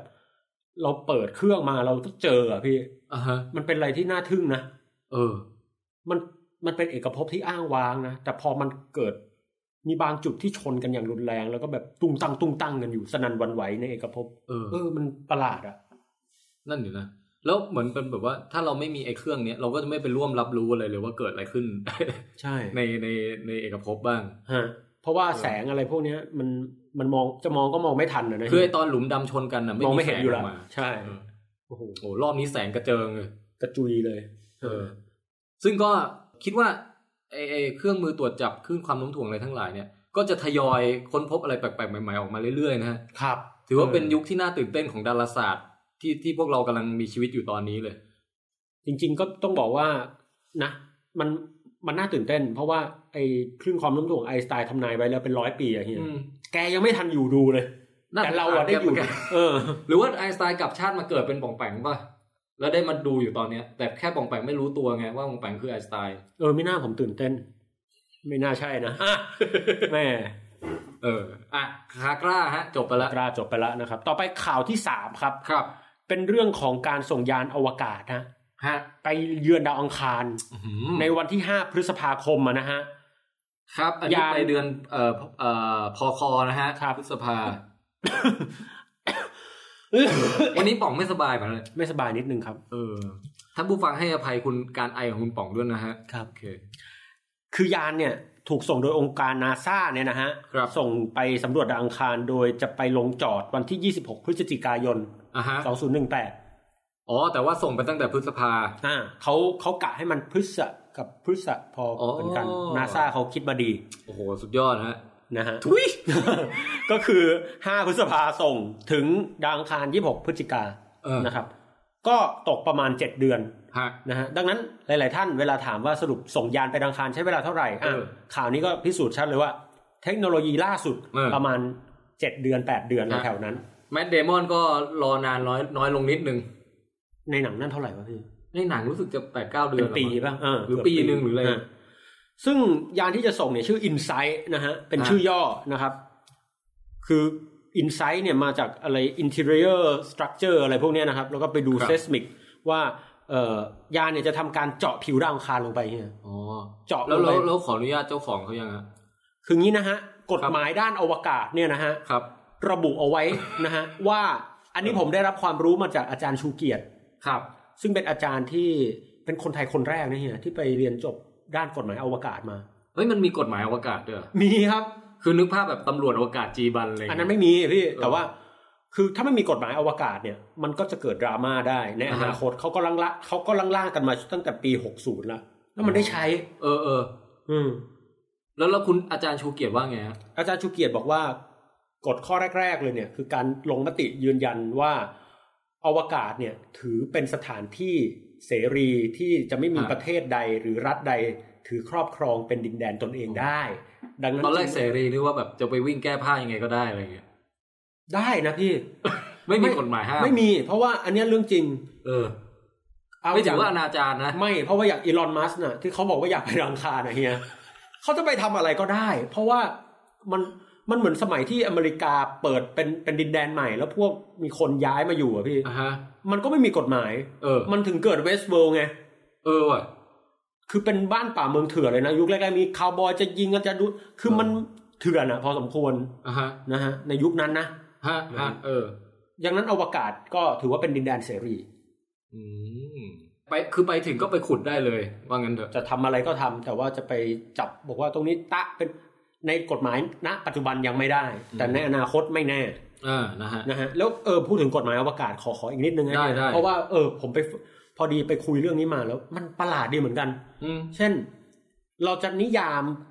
วิทยาศาสตร์เนี่ย มีประโยชน์มากต่อการนิยามกฎหมายอวกาศ อืม เพราะว่าอย่างเช่น เครื่องบินเนี่ยเฮีย ครับ ถ้าเราบินไปเหนือน่านฟ้าประเทศอื่นเนี่ย ต้องขออนุญาต อ่ะฮะ ถ้าไม่ขออนุญาตเนี่ย ประเทศที่ถูกล่วงล้ำเข้าไปเนี่ย ยิงทิ้งได้เลยนะ เออ เออ เพราะว่าถือว่าลุกล้ำอธิปไตยเหนือน่านฟ้า เหนือดินแดนของประเทศประเทศนั้น อืม ทีเนี้ยคำถามคือแล้วเราจะนิยามคาว่าอวกาศอย่างไร อืม คือเครื่องบินบินสูงไป ถ้าสมมติว่ามันบินหรือดาวเทียมเลยก็ตามสูงเกินจุดหนึ่งเนี่ย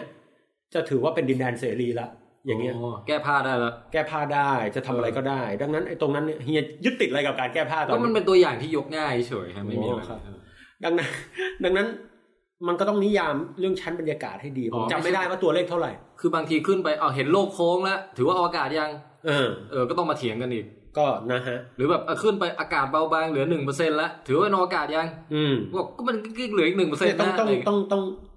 ต้องต้องต้องต้องคุยอันเนี้ย เออ แล้วก็มีการร่างแล้วก็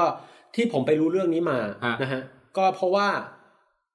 มันเข้าสู่เรื่องต่อไป เฮ้ยจ้ะ เออ แต่แต่แต่เดี๋ยวก่อนจะถึงเรื่องต่อไปเอาอินไซ h ์ให้จบก่อน เอออินไซต์ฮะ ยานอินไซ h ์เนี่ยเป็นยานที่จะไปขุดเจาะดาวอังคารนะฮะ ลึกประมาณ ครับ 5 เมตร ขุดไปดูเรื่องธรณีครับ เก็บข้อมูลต่างๆ วัดอุณหภูมินะฮะ โอ้ แล้วก็สำคัญที่สุดที่เป็นไฮไลท์คือไปวัดการสั่นสะเทือนบนผิวดาวอังคารนะฮะ อ่ะฮะครับ เขาเรียกว่ามาเควกส์นะฮะ โอ้ คือไอ้ที่ประกาศจะไปดาวอังคารกันเปล่าๆเนี่ยอยากอยู่ยาวอยู่ยาว รู้หรือยังมันมีแผ่นดินไหวไหมไม่ใช่แบบ เออ นอนอยู่ก็ไหวตื่นมาก็ไหว โอ้ย เอ มัน อ ไม่ไหวเหมือนกันนะเฮีย แต่พี่อะเซอร์ไพรส์ตั้งแต่สับมาเควกแล้วเพราะพี่ไม่เคยนึกเลยว่าคำว่าเอิร์ธเควกอะ เออ มันคือมีมีชื่อของดาวเพราะห์อยู่ในคำด้วยอะ อ๋อ แสดงว่าเวลาไปที่อื่นก็ต้องเปลี่ยนเป็นอย่างเนปจูนเควกหรือจูปิเตอร์เควกอะไรเงี้ยเออเพิ่งเคยนึกถึงข้อนี้ว่ะ อ่าจริงๆ พวกดาวประเภทแก๊สใจแอน อ่ะงั้นงั้นเอาเป็น มันจะไม่มี เมอร์คิวรีเควกอะไรอย่างงี้ก็ได้ อ่า เออ แต่แต่จริงๆเมอร์คิวรีเนี่ยไม่ไม่ไม่ไม่ค่อยมีใครพูดถึง แต่ส่วนใหญ่จะพูดกันถึงมามา Mars Quake นะ กับ เออ มูนเควก มูนเควกที่ขายอยู่ตามเยาวราชเหรอฮะอันนั้นมูนเค้กฮะ อะไรวะเฮียไม่รู้จัก มูนเค้กไง มูนเค้กคืออะไร ขนมไหว้พระจันทร์นะ โอ้ ตัวเอง ตัวเองไม่รู้ได้ไง โถก็นึกว่าอะไร อ๋อ มูนเค้ก เอออ่ะ เออ ต่อต่อต่อมาสเควกฮะ น่าสนใจ ก็คือ แน่นอนใจกลางของดาวอังคารมันไม่มีธรณี ไม่มีความร้อนมาก่อให้เกิดการ เออ เกิดธรณีอะไรแล้ว ไม่เหมือนโลกที่แบบมีแมกมามีอะไร เออไหลกันอยู่จ้าละวัน เออ นะฮะ แล้วก็มีการชนกันของเปลือกของอะไร แต่อันเนี้ยมันเกิดได้พี่ เพราะอย่าง อืม ดวงจันทร์ยังมีมะมูนเควกเลย เออมีได้ไงวะ บางทีก็เกิดจากการเอ่อชนของอุกกาบาตบ้างอะไรบ้าง แล้วก็ อ๋อ เอ่อบางทีจริงๆ สาเหตุมันค่อนข้างลึกลับนะ เออ ก็ก็ยังเป็น open question พอสมควร อ่าฮะ แต่เนี่ยแน่นอนว่าการสั่นไหวแม้แต่ครึ่งหนึ่งของรัศมีไฮโดรเจนอะตอม เอ้ย เล็กมากก็ตรวจสอบได้ โหนี่เล็กเล็กประมาณแบบปองแปงหายใจแล้วขนจมูกกระดิกอะ แค่เนี้ยพี่ ไอเนี่ยตรวจสอบได้แน่นอน เออ แล้วก็ศึกษาแผ่นดินไหวเออซึ่งบางทีการชุ่มชนการเลื่อนตัวของแผ่นดินบางทีมันอาจจะยังเกิดได้จากความเฉื่อยโบราณเลยเลยอันเนี้ยก็ อ่าฮะ จะมาดูกัน เออ นะฮะ อ๋อหมายความว่า แม่งสั่นมาตั้งแต่กำเนิดดาวแล้วตอนทุกวันนี้ก็ยังสั่นอยู่นิดหน่อยอะไรอย่าง หรือ เงี้ย ระหว่างการหมุนมันอาจจะมีการชิฟหรืออะไรใช่เฮีย อืม บางทีมันเป็นเซสมิกวิ่งไปวิ่งมาข้างในหรืออะไรอย่างไรตอนเนี้ย ก็จะทำให้เราเข้าใจความเป็นไปของดาวเคราะห์ต่างๆ ในระบบของเรามากขึ้นนะฮะ ใช่ฮะอันนี้คือยังไม่รู้สาเหตุอะไรด้วยซ้ำนะพี่ ไปวัดก่อนว่ามีไหม เออ ครับ พี่ให้ดู คือมัน คือตอนนี้ความรู้ที่เรารู้สึกเรารู้ดีเหลือเกิน จริงๆ มันมีไม่มีอะไรที่เราไม่รู้อีกเยอะเหมือนกัน ใช่ใช่ซึ่งอ่ะถ้าเทียบย้อนกลับไปกับปีที่แล้วก็ ครั คื บ อเอ่อพวกข่าวน่าตื่นเต้นของยานอวกาศที่ไปเยือนที่ต่างๆ ในปีที่แล้วก็จะมีจูโน่ดาวพฤหัส ครับ เอ่อมี แคสซินี่ มีณคาสินีที่แบบหม่งดาวเสาร์ ครับ นะฮะ ก็อันนี้ก็คงกูไม่กลับแล้วนะฮะ ไม่กลับแล้วฮะ เออถ้าปีก่อนหน้านี้ก็เป็นนิวฮอริซอนไปพลูโต อ่า เออส่วนดาวอังคารเนี่ยเราก็ไม่ได้ตื่นเต้นกับมันมาสักพักใหญ่พักหนึ่งแล้ว ใช่ ตั้งแต่สมัยน้อง Curiosity ใช่ อันนี้ก็จะได้แต่ปีนี้จะได้ดูการไปเยือนของยาน Insight นะฮะ ครับ โอเ พลาดไม่ได้ฮะ เพราะว่าถ้า ครับ เกิดเราพลาดเนี่ย เออ ข่าวดาวอังคารจะเงียบไปอีกประมาณ 2 ปี แล้วฮะ เพราะว่าชแนลในการส่งยานที่เสียเชื้อเพลิงน้อยสุดอะพี่ มัน เออ เปิดทุก 26 เดือน เอออ๋อ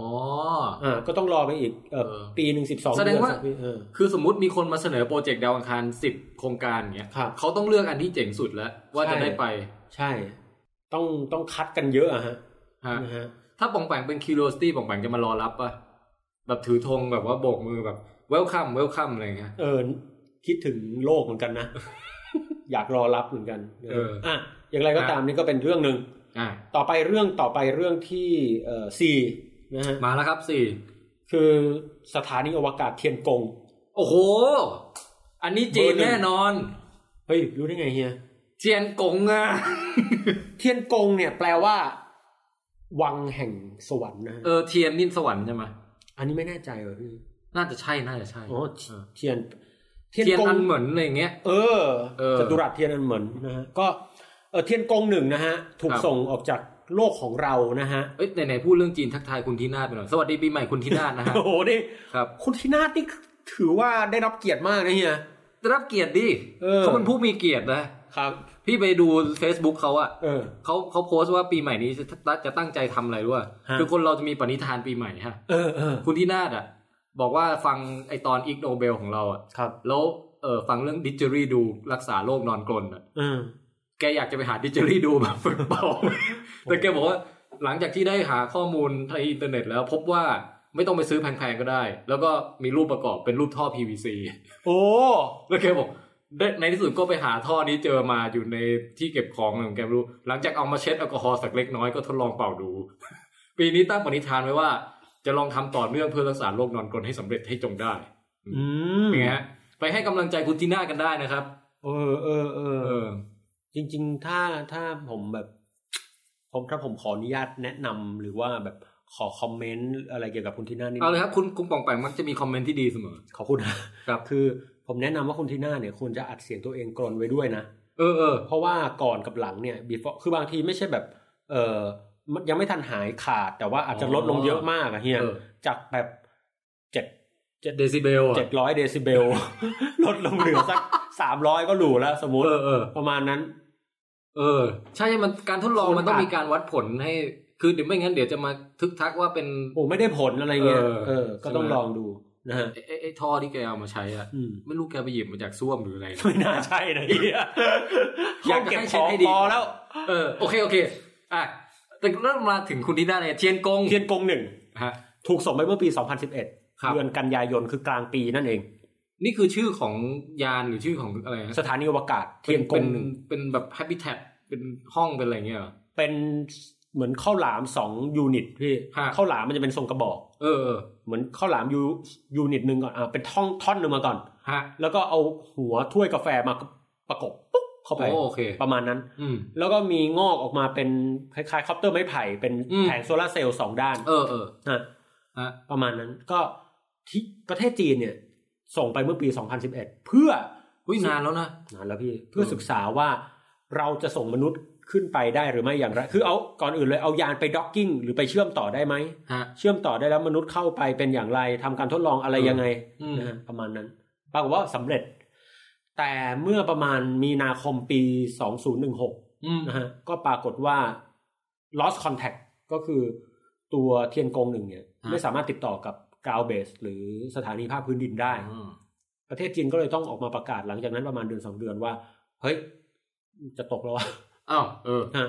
แล้วก็มีการลดระดับลงมาอย่างต่อเนื่องประมาณร้อยหกสิบเมตรต่อวันอะไรเงี้ย เออ เขาก็คาดการณ์กันนะครับ ว่าจะตกประมาณเดือนกุมภาหรือมีนา อ๋อที่ข่าวนี่คือข่าวบอกว่ากำลังจะตก กำลังจะตกครับ โอ้โหฮะฮะ ลัติจูดเนี่ย บวกลบ43 องศา เออ ก็คือในช่วงลบ43 องศาใต้จนถึงเส้นศูนย์สูตร อืม ไปถึงบวก43 องศาเหนือมีสิทธิ์ได้รับเทียนกงหนึ่ง แน่นอนประเทศไทยมีโอกาสนั้นด้วยนะฮะ เฮ้ย อ่า เราต้องมาลุ้นว่าเราจะได้รับโชคเทียนกงหรือเปล่าใช่ป่ะ ครับได้รับโชคจากเทียนกงหรือไม่นะฮะแม่อ่ะครับ ทุกท่านครับรอรับกันเลยนะครับ ย่อไปยืนบนดาดฟ้าอย่างเงี้ยเหรอเฮ้ย แล้วมันจะเผาไหม้หมดไหมลงไปก่อนที่ ไม่หมดหรอนจะกตา เฮียมันต้องแปดตันน่ะ มันต้องเหลือเป็นอะไรลงมาหน่อยใช่ไหม เหลือแน่นอน แล้วก็ เอาง่ายๆนะเฮียของที่มันขนาดตกลงมาเหลือก้อนเท่าแบบข้อนิ้วก้อยอ่ะ เออ ยังทะลุบ้านเป็นรูเบอร์เล่มเลย อันนี้มันไม่ใช่ข่าวดีใช่ไหมเนี่ย ก็ คืออย่างนี้ฮะ ไม่ใช่ข่าวดีนะแต่ เออ เราก็ไม่ต้องกังวล ด้วยสาเหตุประการแรกคือ ฮะ โลกเราเนี่ยพี่ เออ เป็นน้ำเป็นละสามส่วนดินหนึ่งส่วน ดังนั้นตกลงแผ่นดินเนี่ยโอกาสยาก ประเทศไทยก็ไม่ได้ใหญ่ก็ตกลงประเทศ คือ ไทคือยยา ไอ้ ก คำว่าโอกาสยากเนี่ย อืม ก็เข้าใจ แต่ เออ ว่ามันก็ยังมีโอกาสไง ซึ่งถ้ามันซวยขึ้นมา ประการที่สอง เออ นะฮะที่เราไม่ต้องกังวลนะ เพราะว่าตอนนี้ดาวเทียมทั่วโลก อ่ะฮะ นะครับ แล้วก็ตัวสถานีเรดาร์ เออ ซึ่งมีการตรวจจับอยู่ทั่วโลกนะฮะ อืม ก็มีการปล่อยคลื่นสัญญาณเรดาร์ออกไปเพื่อตรวจจับหาตำแหน่งเทียนกง อ๋อ และวัดระดับ ถ้ามันจะตกที่ประเทศไหน เขาจะบอกล่วงหน้าได้ เขาจะมีการบอกล่วงหน้าคือตอนเนี้ย มันอยู่ในเรนจ์ระหว่างกุมภาถึงมีนา แต่ยังบอกวันไม่ได้ เออ แต่ยิ่งใกล้ยิ่งชัด เออ ซึ่งถ้ามันตกที่ประเทศไทยจริง จะมีการประกาศล่วงหน้าว่า เฮ้ย เดี๋ยวจะตกที่ไทยนะ เออ และจะถ้ารู้ว่าอยู่จังหวัดไหนอำเภอหรืออะไรทำนองเนี้ย อืม อาจจะมีการบอกได้ล่วงหน้าประมาณหกชั่วโมง อืมหกชั่วโมงก็โอเคนะ ผมว่าก็โอนะ เออ แต่กฎหมายเนี่ยมันมาเกี่ยวข้องตรงเนี้ยเฮีย อืม คือตกบ้านผมเนี่ย ใครรับผิดชอบ เออว่ะไปฟ้องร้องเทียนกงเนี่ยไหม คืออย่างนี้ฮะเอาอันนี้อันนี้เล่าเป็นข้อมูลความรู้นะฮะ เพราะว่าหลาย ๆ ท่านอาจจะยังไม่ทราบ อืม เพราะว่ามันเคยมีเคสแบบนี้ขึ้นมา เออ พวกเมียสถานีอวกาศเมีย โอเค สถานีอวกาศสกายแลบ ฮะ ตกลงมามันตกมหาสมุทรหมด เออ แต่มันมีบางอันผมจำไม่ได้อันรู้สึกจะเป็นดาวเทียมนะฮะข ฮะ องโซเวียตเนี่ยไปตกอยู่แคนาดาพี่ เออบ นแผ่นดิน อืม ไม่มีใครบาดเจ็บนะ แต่มันดันมีกัมมันตละกำลังสีอยู่ในดาวเทียมเนี่ย อ๋อ เป็นตัวให้พลังงาน แล้วมันเหมือนทำให้เกิดการปนเปื้อน รั่วออกมา รั่วออกมา เออ โซเวียตก็ต้องคือมันเป็นประเทศที่ลงนามในภาคีเนี่ย เออ ก็คือว่าจะต้องใครที่ของไปตกเนี่ย แล้วเกิดความเสียหายประเทศที่เป็นเจ้าของ อืม ประเทศผู้ส่ง และประเทศที่ทำ อืม วัตถุนั้น จะต้องมีส่วนในการรับผิดชอบ อืมเออเออ เห็นออกไหมสามประเทศ เออ ทีเนี้ยรัสเซียเนี่ยรู้สึกจะเป็นเจ้าของก็เลยต้องเอาเงินเนี่ยไปจ่ายให้แคนาดาสามล้านเหรียญ อืม แคนาเดียนตอนนั้น อืม แต่เทียนกงหนึ่งถ้าตกลงมาเนี่ย ฮะ จีนทำ เออ จีนใช้จีนส่ง เออ จีนเป็นเจ้าของ ดังนั้นก็ถือว่าครบ ยังไงก็จีน ยังไงก็จีน คุณแจ็คหมาจะออกมารับผิดชอบไหมฮะ ผมก็ไม่เกี่ยว แกออกมาลำมวยจีนเลยางเงี้ย แต่ประเด็นคือประเทศไทยไม่ได้เป็นสมาชิกภาคี อ้าว ดังนั้นก็ แต่แต่ผมคิดว่าเอ่อผู้เชี่ยวชาญท่านอาจารย์ชูเกียรติก็ให้ข้อมูลนะฮะว่าเอ่อจีนก็คงจะไม่ถึงขั้นแบบ ไม่เอาอ่ะ ไม่ไม่รับผิดชอบคือก็คงจะเจรจาก่อนว่าจะยังไง อืม แต่ถ้าเรื่องมันไปถึงสุดทางจริง ๆ อาจจะต้องขึ้นศาลโลก อืม ก็ เป็นเรื่องกฎหมาย ก็ วา คืออันนี้เดือนอะไรนะ มกราฮะ เอาเดือนนี้เลยเหรอฮะ อ๋อหมายถึงที่ตกใช่ไหม ที่จะตกเนี่ย กุมภาหรือมีนา กุมภาหรือมีนาโอเค ก็ถ้างั้นก็ใกล้ละ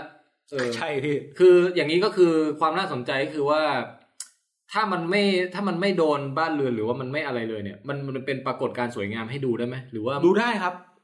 ออ เป็นปรากฏการณ์สวยงาม คือเขามีการอีซ่านะฮะ หรือ ฮะ องค์การอวกาศยุโรปนี่มีการจัดเอ่อจับตาเทียนกงเลย โอ้เหรอฮะ มารอดูเลยว่าจะตกลงมาจะเป็นสีสวย เออ สว่างแค่ไหนอย่างไร อันนี้เรื่องจริง เออเออ ไปดูในเว็บไซต์อีซ่าได้เขาจัดเป็นอีเวนต์เลยพี่ นึกถึงตอนนี้นึกถึงหนังสองเรื่องแล้ว เรื่อง เรื่องแรกคือเอ่อซันดาบุลล็อกฮะ Gravity แบบกราวิตี้แบบเจ๊แกลงมาแลนดิ้งได้สำเร็จเนี่ย ครับ แกก็ไปปีนไปเข้าไอยานอะไรของจีนเหมือนกันนี่ เออ แล้วทำให้มันตกลงมาใช่ไหม ครับ อาจจะเป็นต้นเหตุจริงๆก็ได้นะเนี่ย เปิดมามันเป็นซันด้าบุลล็อกจริงไง เออ เฮ้ย ไม่ใช่ละ เออ เออ กับอีกเรื่องหนึ่งคือเรื่องยูเนมฮะ ที่ไปยืนมองแบบอื้อหือสะเก็ดดาวหางหรืออะไรที่มันตกมาสวยๆอ่ะ สีสวยๆอ่ะ ม เออ น่าสนใจนะ ครับ อย่างไรก็ตามนะฮะ ถ้าเกิดถามอ่ะถามต่อ ถ้าตกลงที่บ้านแล้วบ้านพัง อืม อันนี้เราก็ต้องถามว่าทำอย่างไรเอางี้ เอางี้ก่อน ถ้าไปเจอชิ้นส่วนเนี่ยทำยังไง อ่ะอ่ะ ควรทำอย่างไรอ่ะเฮี ครั ย บ ว่าควรทำยังไง ส่งมาที่วิดแคสฮะ อ่ะ เออเดี๋ยวเดี๋ยวจะบอกที่อยู่ให้ เอาเอาเรื่องจริงแล้วนะ เออ ก่อนอื่นเลยเฮียอย่าไปจับ อ๋อ มันอาจจะมีอะไรอันตรายหรือเปล่า อาจจะมีกำมะถันรังสีอาจจะไม่เยอะ แต่อาจจะมีพวกไฮดราซีน พวกเชื้อเพลิงที่มัน อืม หลงเหลือนะฮะอาจจะเป็นสารระเหยหรืออะไรบางอย่า ค ง รับ ซึ่ง หรือแม้แต่ตัวธาตุต่างๆ ที่เป็นตะกั่วหรืออะไรบางอย่าง ถ้ามันมีแล้วมันระเหยขึ้นมามัน ครับ ไม่ควรเข้าไปใกล้ อ๋อ นะฮะ เออเออ อย่าเพิ่งแบบโอ๊ยได้แล้วเว้ยไปไปจับไปเลย ไป อันต ลุม ราย ไปมุงไปแย่งอะไรอย่างเงี้ย อ่าอ่าควรจะแจ้งตำรวจ ฮะ นะครับ เออ ให้ตำรวจลงบันทึกประจำวัน แล้วตำรวจไปจับ ให้ตำรวจเขาอย่างแรกเลยแจ้งตำรวจเพื่อให้ตำรวจไปหาผู้เชี่ยวชาญ อ๋อ โอเค แล้วตัวตำรวจเองเนี่ยก็จะทำเรื่องส่งไปยังเอ่อทาง ฮะ เรื่องทางกฎหมายของเขาต่อ เออเออ แต่มันแปลกนะเฮียคืออาจารย์บอกคือผมนั่งฟังอยู่เอ้ยพี่สมมติผมเดินเข้าสถายตำรวจเงี้ยสวัสดีครับหมวด เอ้า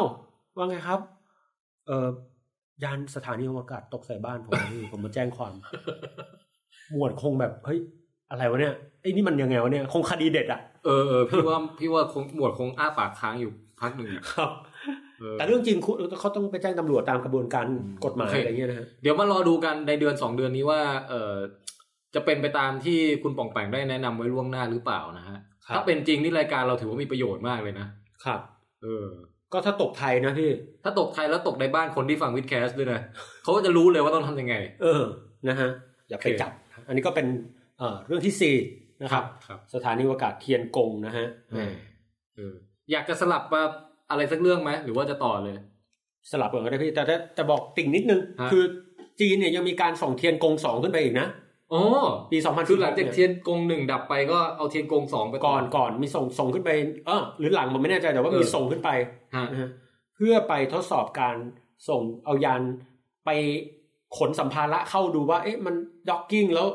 ถ่ายสัมภาระได้ไหมอะไรยังไง อืม นะ ฮึ ฮะ อืมฮึ อันนี้น่าสนใจ เออ แต่ที่น่าสนใจจริง ๆ คือเทียนกงหนึ่งกับเทียนกงสองอะพี่เป็นแค่ม็อกอัพ เฮ้ เพื่อจะส่งเทียนกงสามซึ่งใหญ่เต็มสตรีมฟูลแบบเอ็กซ์ตร้าขึ้นไป อันนี้เหมือนเอาแบบปลายนิ้วไปแตะก่อน ใช่ ลองดูก่อนว่าแบบเอ๊ะส่งได้ไหมยังไง เออ แล้วปี 2020 ฮะ จีนจะส่งเทียนกงสามใหญ่ฟูลบิ๊กเบิ้มขึ้นไป โอ้โห แต่เทียนกงฟังเหมือนเชียงกงเลยว่ะ คืออะไรวะพี่ ไอ้ไอ้ที่ขายอะไรรถใช้แล้วอะเออเชียงกงปะเออ เฮ้ยแต่แบบ เออ จีนนี่ก็ แอปติแอปติ ช่วงนี้เขาเอาจริงกับอะไรพวกนี้เยอะเลยนะ โอ้โห ทั้งวิทยาศาสตร์ทั้งอวกาศ คือ ลอง คือไอ fast ไอกล้องดูดาวอะไรที่ใหญ่ที่สุดก็อันนี้ใช่ไหมฟาสใช่ไหม ฟาสกล้อง เออ เรดิโอ จะทำหอตรวจจับรังสีคอสมิกที่ใหญ่ที่สุดในโลกก็ยังไม่ทำนะฮะ เออ มันจะทำอีก โอ้โห โอ้โห เรียกได้ว่าพอมีพอมีเงินขึ้นมาแล้วใช้เงินไปในทางที่ดีกับวิทยาศาสตร์ โอ้โห แต่ใช่มุ่งมั่นมาก เพราะว่าผมคิดว่าเขาคงจะรู้ดีด้วยสาเหตุหลายประการพี่หนึ่งคือวิทยาศาสตร์มันสร้างประวัติศาสตร์ใหม่ได้ อืม อย่างที่สองคือมันมีสปินออฟพวกแอปพลิเคชัน อ่าฮะ และอย่างที่สามมันทำให้คนแบบมีคุณภาพแล้วอินสปายเด็ก หรือ เออ ทำให้คนอยากอยากเล่าอยากเรียน อ่าฮะ อืม แต่เนี้ยพี่ว่านะ อ่า เทียนเทียนกงสามเนี่ยก็สถานีอวกาศใช่ไหม ใช่ พี่ว่าเราอ่ะ หมายถึงว่าในมนุษย์ทั้งหมดเนี่ย ในในในภายในเร็วๆเนี้เราควรจะก้าวข้ามยุคสถานีอวกาศไปได้แล้ว เราควรจะแบบไปไปดวงจันทร์ไปตั้งแลบตั้งอะไรที่นั่นให้ได้สักทีแล้ว โหครับ เพราะมันเพราะมันเป็นยุคนี้มานานมากแล้วเหมือนกันนะลุงแปลกไอยุคที่แบบสถานีอวกาศแล้วก็สเปซชัตเทิลขึ้นลงขึ้นลงขึ้นลงแค่เนี้ย อืมก็จริง ซึ่งตัวสถานีอวกาศนี่ก็โคจรอยู่ห่างจากโลกประมาณสักสามสี่ร้อยกิโลนะเฮียจากผิวโลก อืม แต่ดวงจันทร์นี่สามแสนเกือบสี่แสนกิโลอ่ะก็ แต่เนี่ยแหละ ร้อย คื เท่า รู้สึกว่าปีที่ ท้า แล้ว ทายมาก ปีแล้วจะเป็นปีที่มีคุณปู่คนหนึ่งที่เป็นคนสุดท้าย เป็นมนุษย์คนสุดท้ายที่ได้ไปเหยียบดวงจันทร์น่ะได้เสีย ครับ ชีวิตไปแล้ว อ่า ใช่ป่ะ ฮะ เออแต่ดันจำชื่อแกไม่ได้นะ แต่ก็นั่นแหละคือหมายความว่าเราหมดยุคของคนที่เคยไปเหยียบดวงจันทร์มาแล้วอะ ใช่ มันน่าจะถึงยุคของรุ่นใหม่ได้แล้วเพราะว่าตอนนั้นน่ะ มันไปด้วยแบบอะไรหลายๆอย่างก็ยังไม่พร้อม ครับ แต่ด้วยความ สเปซ เข้มข้นทางด้านการเมืองเลยผลักดันให้ต้องไป ครับ ก็ทำได้สำเร็จ แต่ตอนเนี้ยมันก็พร้อมขึ้นเยอะ มันน่าจะมี มันน่าจะแล้วแล้วอีกอย่างคือเขาเรียกว่าไง คือมันในแง่ของการจะแบบ colonize มนุษยชาติให้ไปเอ่อด่านต่อไปด่านต่อไปเรื่อยๆอ่ะ อืม ดวงจันทร์เนี่ยน่าจะเป็นที่เริ่มที่ make sense ที่สุดแล้ว เฮียไม่เห็นด้วยกับดาวอังคารเลยเฮีย ดาวอังคารก็ได้แต่ว่าเหมือนกับดวงจันทร์มันมัน ง่ายชัดกว่าเจนกว่าว่ามันอยู่ตรงเนี้ย อืม ลองลเราก็อง เคยทำ ทำอะไร สำเร็จ ก็ลองทำตรงนี้ดูก่อนอะไรเงี้ย อืมก็จริง เออ ไอ้การ์ตูนเรื่อง Space Brother นี่ก็แบบเน้นไปทางดวงจันทร์นะพี่ เออ แล้วเห็นนโยบายหลาย ๆ นโยบายของเอ่อลุงทรัมป์นี่แกก็ กะกะเป็นดวงจันทร์มากกว่า เออ นะ คือลุงทรัมป์ต่อยให้แก คือ เบล แก อ ก็เบลอเยอะแยะมากมาย นะ เรื่อง เออ climate change เรื่องอะไร เออ แต่ดูท่าทางสายอวกาศนี่ไม่ไม่แน่ใจไม่ได้ติดตามว่าเขาแต่งตั้งใครให้เป็นผู้นำเป็นอะไรอย่างเงี้ย อืมฮะ เออ แต่แต่เหมือนอ่านนโยบายล่าสุดอะพี่ เห็นว่าอยากจะไปดวงจันทร์มากกว่านะ เออเออ ไปทำแลบไปตั้งลกล่ากอยู่นั่น เพราะว่าไอ้ดวงดาวอังคารนี่โหมันแบบไกล คือ มา แม ก ดเดมอนน่ะ อืม เกิดเบลออะไรขึ้นมาต้องรอปีหนึ่งกว่าจะมีคนมาช่วยอ่ะ โอ้โหเนี่ย ดวงจันทร์นี่รอแค่สามวันใช่ไหม ใช่ เออ สามถึงห้าวัน แต่ดวงจันทร์เนี่ย ผมว่ามันมีหลายหลายคนนะพี่ที่เขาแบบ propose หรือนำเสนอพวกแผนพวกอะไรต่างๆ มาว่าอย่างน้อยไปทำกล้องโทรทัศน์ที่นั่น อืม นะหรือว่าจะไปทำอะไรอย่างอื่นเนี่ยมันก็มีความน่าสนใจนะ อืม แล้วก็เป็นไปได้มากกว่าไหมเรื่องต่อไปฮะ เรื่องที่ห้าฮะ ครับ ฮายาบุสะสองและโอเซริสเร็กซ์ ฮายาบุสะเนี่ยพี่รู้จัก อ่า ฮายาบุสะเนี่ย ใช่ปะวะนั่นมันชื่อรถรถไฟชินกันเซ็นนี่หว่า อ๋อครับ ชื่อเดียวกันปะ ไม่แน่ใจฮะยังไงฮะ เออ คือจำได้ว่ามันมียานอวกาศญี่ปุ่นอันหนึ่งที่ที่ที่ที่โด่งดังอ่ะ อืม เออไม่รู้ใช่ฮายาบุสะนี้หรือเปล่า ฮายาบุสานี่ก็ดังพี่ เออ คือฮายาบุ ใช่ สะ ไอออนไดรฟ์อะไรสักอ ไอย่าง ออนไดรฟ์ ใช่ไหมใช่ไหมอันนี้ป่ะ ครับ เอ โอ้ อ โห ฮะ อ่า เดี๋ยวเราจะพูดเรื่องไอออนไดรฟ์นิดนึงนะฮะ ครับ แต่ฮายาบุสาสองเนี่ย จะเดินทางไปยังดาวเคราะห์น้อยชื่อริวกุนะฮะ ริวกุ ริวกุนะฮะ แล้วก็จะในปีเนี้ยเนี่ยฮะ กรกฎา ฮะ แล้วพอไปถึงเนี่ย จะยิงระเบิดขนาดใหญ่พี่ลงสู่ดาวเคราะห์น้อยให้ดาวเคราะห์น้อยนั้นอ่ะ พังแบบ เป็น บุมบาราเฮ่อะ หายไปเลย เป็นจุนเหรอ เป็นจุนไปเลย โอ้ ล้อเล่นพี่ เอ้าเพื่อ จริง เพื่ออะไรฮะเนี่ย ๆจริงๆคือล้อเล่นจริงๆคือยิงขึ้นยิงระเบิดอะพี่ เออ ประมาณเหมือนแบบ เอาเข็มอะไปสะกิดผิวของแอปเปิลอะ เออ ให้ผิวมันกระเด็นปึ้งขึ้นมานิดเดียว เออ แล้วก็เก็บตัวอย่างนั้นอะมาอย่างโลก อ๋อ ครับไม่ไม่ได้เป็นบุมบาราเฮ่มันนะอันนั้นล้ อเล่น นึกนึก ไม่ตอนแรกพี่นึกว่าเป็นยานที่จะแบบไปทดสอบว่า ถ้ามันจะมีอุกกาบาตชนโลกจริง เราจะแก้ไขเส้นทาง โหดเกิน ยังไม่ใช่ใช่ไหม ไม่ใช่เฮีย เออ อันนี้คือไปปุ้มแล้วเอาตัวอย่างกลับมาเลยว่ามันมีคุณค่าแค่ไหนอย่างไร ฮะ นะครับ เออแล้วดาวเคราะห์น้อยเนี่ยมันเส้นผ่านศูนย์กลางอะพี่ประมาณ อ่า โลนึงอะ อ่าฮะ มันไม่ใช่จะทำลายกันง่าย ๆ นะของ เออ ที่วงกลมประมาณวงกลมอะนะฮะที่ใหญ่โลนึงอะพี่ เออว่ะ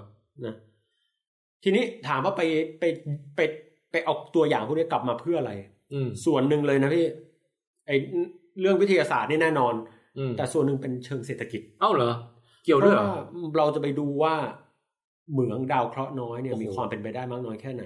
ชี้จะมาถึงยุคนี้แล้วเหรอ ยุคนี้แล้วเฮีย asteroid mining โอ้โห เคยได้ยินแต่ในไซฟิคชั่นน่ะ อ๋อฮะ พวกแบบไปเจอ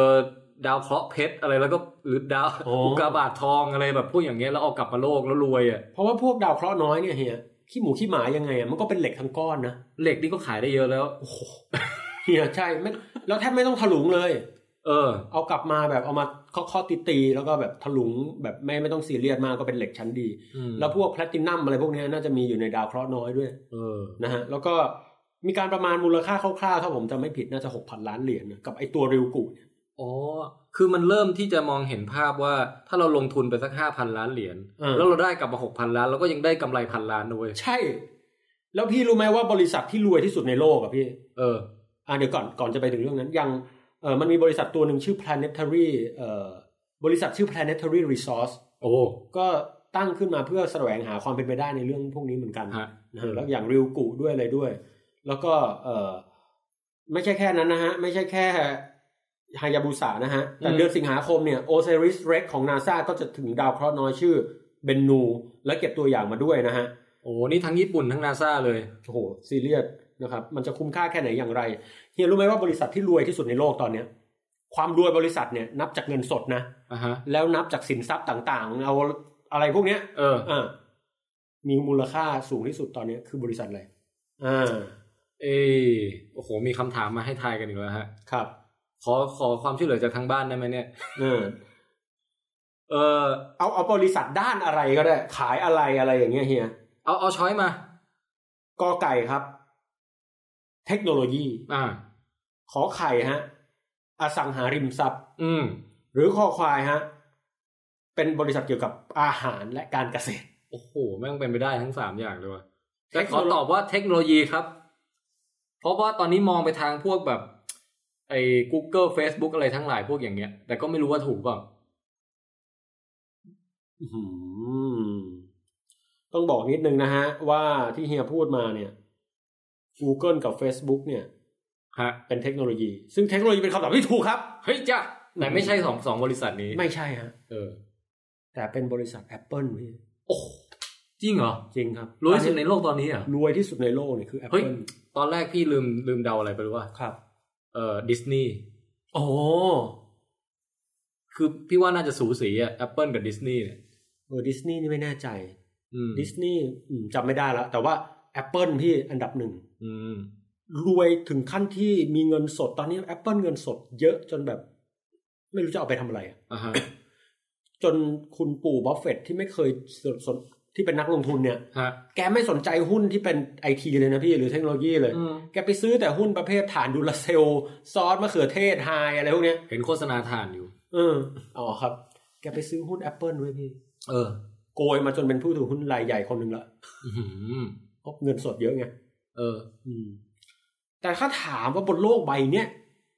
ตั้งแต่เมโสโปเตเมีย หรือประวัติศาสตร์เริ่มเกิดนะ ฮะ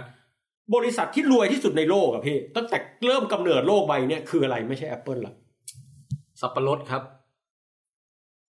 ส้มเฮียทุยไม่ใช่ ถ้าจำไม่ผิดนะฮะ เป็นบริษัทที่มีมูลค่าสูงกว่า Apple แบบเป็นสิบเท่าอะพี่ เมื่อนับเงินฟงเงินเฟ้ออะไรแล้ว อืม มันคือบริษัทที่มีชื่อย่อว่า VOC หรือ Dutch East อินเดียคอมพานี โอ้ เฮียเคยได้ยินไหม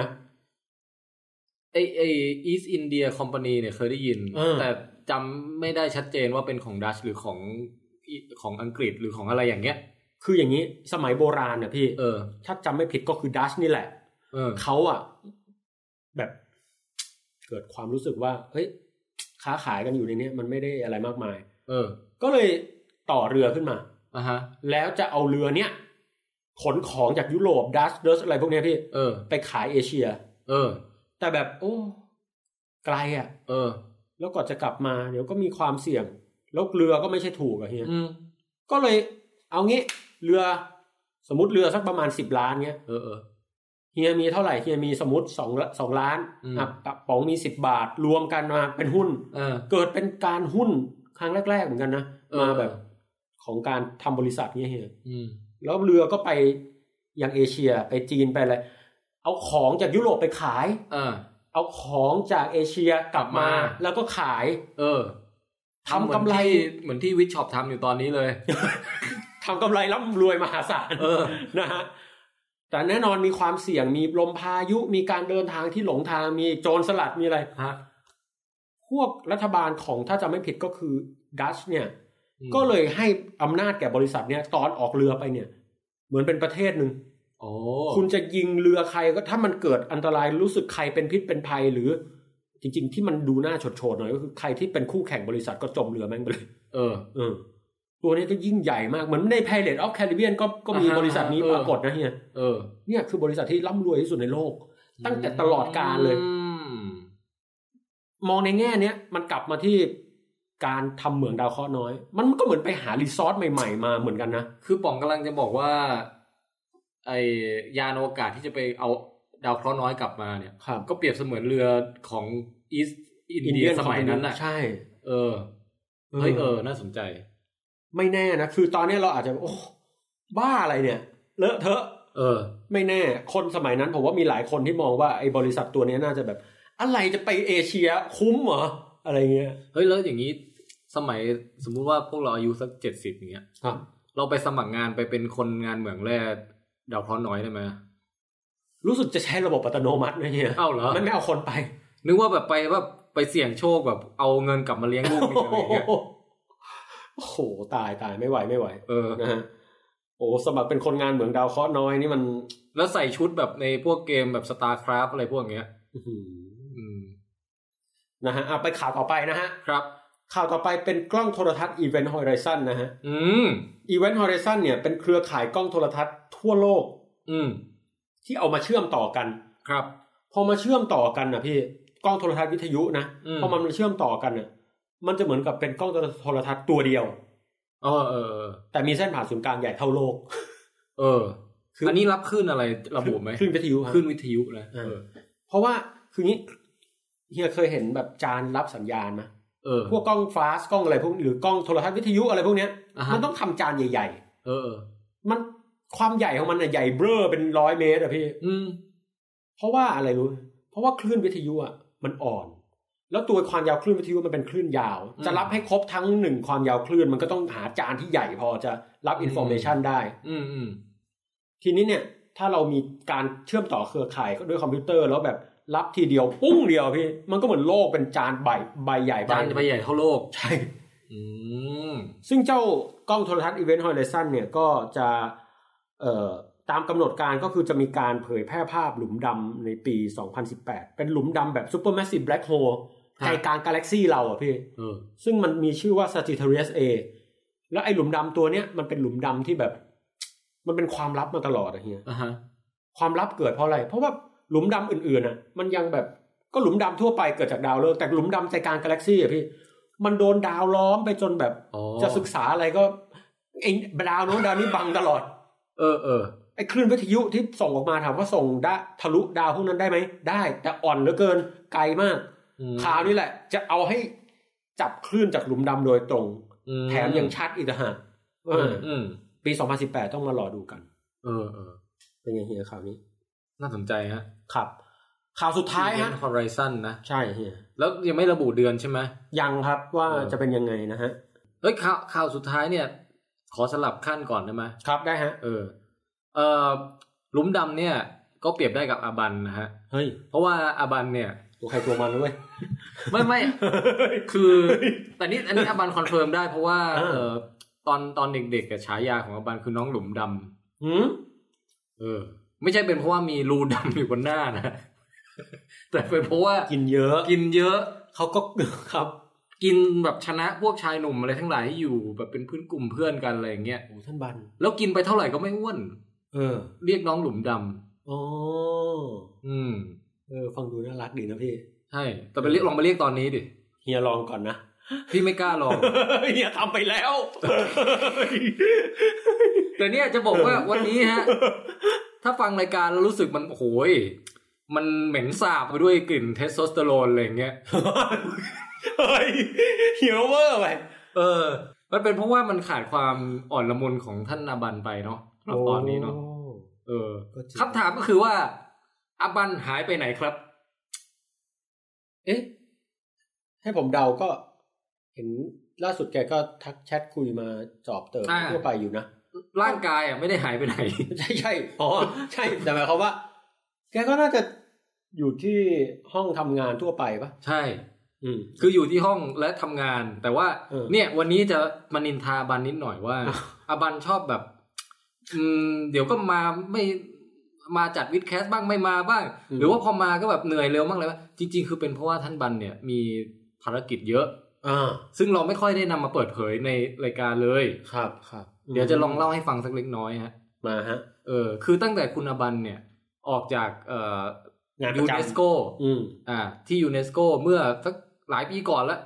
ทุกวันนี้ท่านอาบันเนี่ยเป็นนักวิจัยอิสระนะฮะ โอ้ คือนอกจากเป็นสามัญชนแล้วเนี่ย ท่านยังเป็นนักวิจัยอิสระนะฮะครับเจะ เฮีย คุณปองแปงฮะ ผมว่าอาชีพนะ เออ นอกจากคำว่าเป็นนักคิดนักเขียน นะ นักวิจัยอิสระก็ดูดีนะ เฮ้ยฟังดูดี เฮ้ยเดี๋ยวผมเป็นนักอยากเป็นนักวิจัยอิสระเออ เออเออ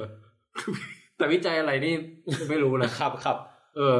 คือช่วงกลางปีเนี่ย อืม ที่ผ่านมาเนี่ยนะสองศูนย์หนึ่งเจ็ดเนี่ยอาบันก็จะยุ่งกับโครงการหนึ่งที่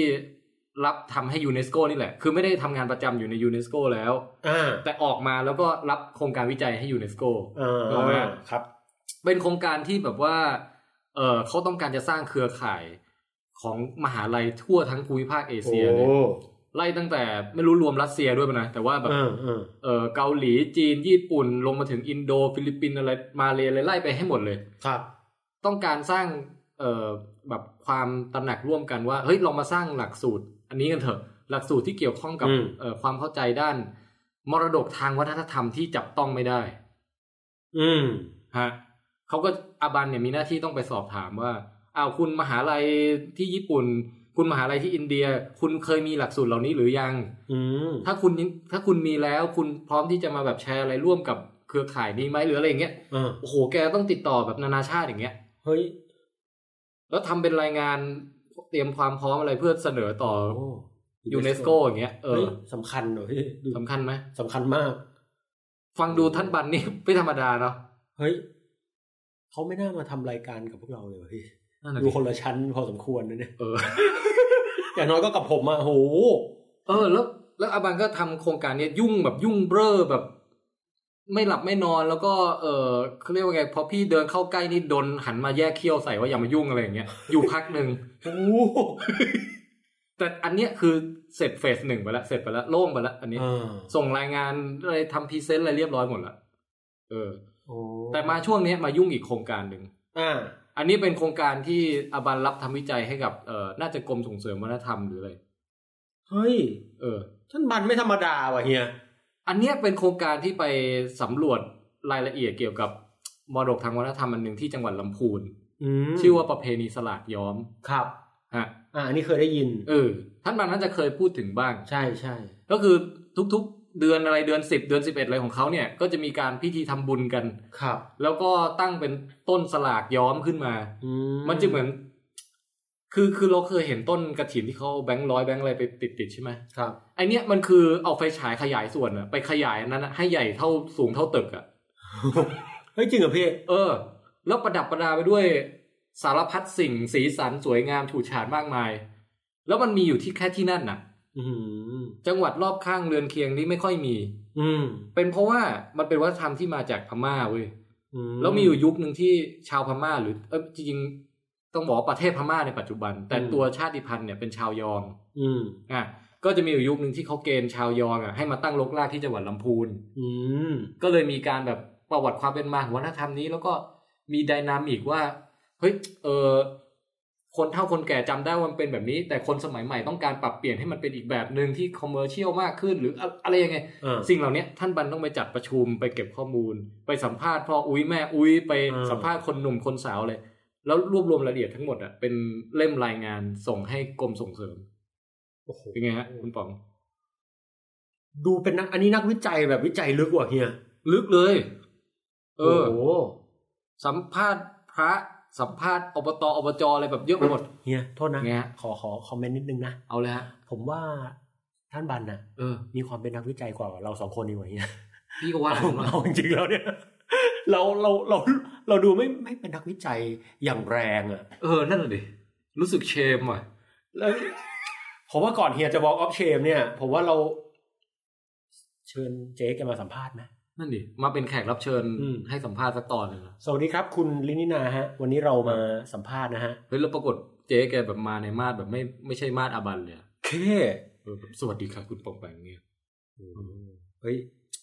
อาจจะมีอีกร่างหนึ่งอะ เดี๋ยวสกววิทย์ไทยวิทย์ไทยวิทย์ไทย รอ พี่อา ล บั อน ง เป็นแขกรับเชิญ เออ น่าสนใจนะเฮีย เออน่าสนใจ เฮ้ยแต่ว่าที่พูดมาทั้งหมดเนี่ยก็จะบอกว่าช่วงนี้เป็นช่วงเอ่อใกล้ๆจะเดทไลน์ที่ต้องส่งไอรายงานที่ว่าเนี่ย อ๋อครับ เพราะฉะนั้นก็ ไม่รู้เลยนะเนี่ย จะเห็นว่าอบันก็จะเอ่อไม่สามารถที่จะมาอัดวันนี้ได้ เพราะว่า เออ ต้องแบ่งเวลานะฮะ ครับ โอ้ไม่น่าล่ะ เออ ทักแชทไปมีแต่ท่านบันตอบมาที ใช่ไม่ใช่ ใช่ไม่ใช่นึกว่าบ อทอ๋อ เออ เออ เฮ้ยแต่ก่อนหน้านี้แกก็แบ่งเวลาไปทำสบู่ซะเยอะแล้วไง อ๋อเออ แต่ช่วงนี้มันใกล้เดทไลน์ก็เลยต้อง ครับ ต้องแบ่งมาทำรามางยาน ลุย บ้าง สักหน่อยอ่ะนะฮะ ฮะ เออ แต่นี่จะเกรินด้วยว่ามีคอนเทนต์ตอนสองตอนพิเศษเลยที่อัดไว้แล้ว และเตรียมจะมาปล่อยฮะ ว้าว เป็นอบันเนี่ยเล่าถึงการผจญภัยครั้งล่าสุดที่ลำพูนที่ไปทำวิจัยมา แต่คราวนี้แกไม่ได้ไปทำของแกเองนะแกแบบมีมีนักวิจัยฝรั่งท่านหนึ่ง จริงๆไม่ใช่นักวิจัยมันเป็นนักศึกษาปริญญาโทหรืออะไรสักอย่างอะ อ่า ต้องการมาถ่ายทำสารคดี ครับ แล้วคุณอบันเนี่ยได้รับหน้าที่ไปเป็นพี่เลี้ยงของแม่สาวฝรั่งท่านเนี้ย อืม แล้วเกิดเรื่องผจญภัยงี่เง่าความเร่อหันสาเฮฮาอะไรต่างๆเกิดขึ้นมากมาย ฮะโอ้ แล้วอบันได้เล่าไว้เรียบร้อยแล้ว แล้วเฮียฟังแล้ว ฟังแล้วแล้วก็อัดไว้แล้ว แต่ยังไม่ได้เอามาปล่อย นี่ผมยังไม่ได้ฟังเลยเนี่ย เออ ไม่รู้เลยว่ามีอ๋อ มันเรื่องใช้ได้มากของแปง ครับ ซึ่งเนี่ยช่วงที่อาบันหายไปทำงานเนี่ยเดี๋ยวเราก็จะเอาอันนี้มาปล่อย จะได้ อ๋อ หายคิดถึงอาบันอย่างน้อยได้ยินเสียงเล่าเรื่องราวเลย นะฮะ เออ แม่ก็ตอนเนี้ยฟังเรื่องของที่เล่าโดยหนุ่มๆไปก่อน ใช่ใช่ แล้วก็ฟังเรื่องของท่านอบันโซโล่ ใช่ เออนะ เออฮะตอนนี้ก็ให้หนุ่มๆเล่ากันต่อ ค่ะ จ้า นะคะต่อนะฮะ จ้าจ้า แม่เอ่อเฮีย ว่าไงจ้าป๋อง เฮียรู้ไหมเวลาเฮียทำเสียงทำอะไรแบบเนี้ย จ๊ะ ผมนึกถึงน้องชันชนกอ่ะ เอาจริงเหรอทำไม เดี๋ยวเดี๋ยวเขาจะเอามาล้อเอาอะ ดิ เขาไม่ได้เขาไม่ได้ชอบสไตล์แบบตุ้งติ้งเขาชอบให้แบบเป็นแมนแมนๆสองคนน่ะมาปั้มกัน โหเฮียนี่ก็เข้าใจน้องเขาดี ต้องแยก เนาะ แยะหน่อย อ๋อครับครับ โอ้โหอ่ะข่าวสุดท้ายฮะ ครับ เป็นเรื่องที่จะเกิดขึ้นระหว่าง 31 กรกฎาคมถึง 19 สิงหายังไม่แน่ใจว่าวันไหนนะฮะ ครับ องค์การนาซาจะยงอ จะ ง ยง ค์การ นะ นาซาจะส่งยานอวกาศลำล่าสุดนะฮะ ชื่อ Parker Solar Pro Plus โอ้ทำไมชื่อแบบ ไม่กระทัดรัดเลย ครับ คุณจะชื่ออะไรดีเนี่ยปักกระโป๊บเหรอฮะ เออ เขาจะส่งไปศึกษาบรรยากาศชั้นโคโรนานะฮะ โอ้ ของดวงอาทิตย์นะฮะ ฮะฮะ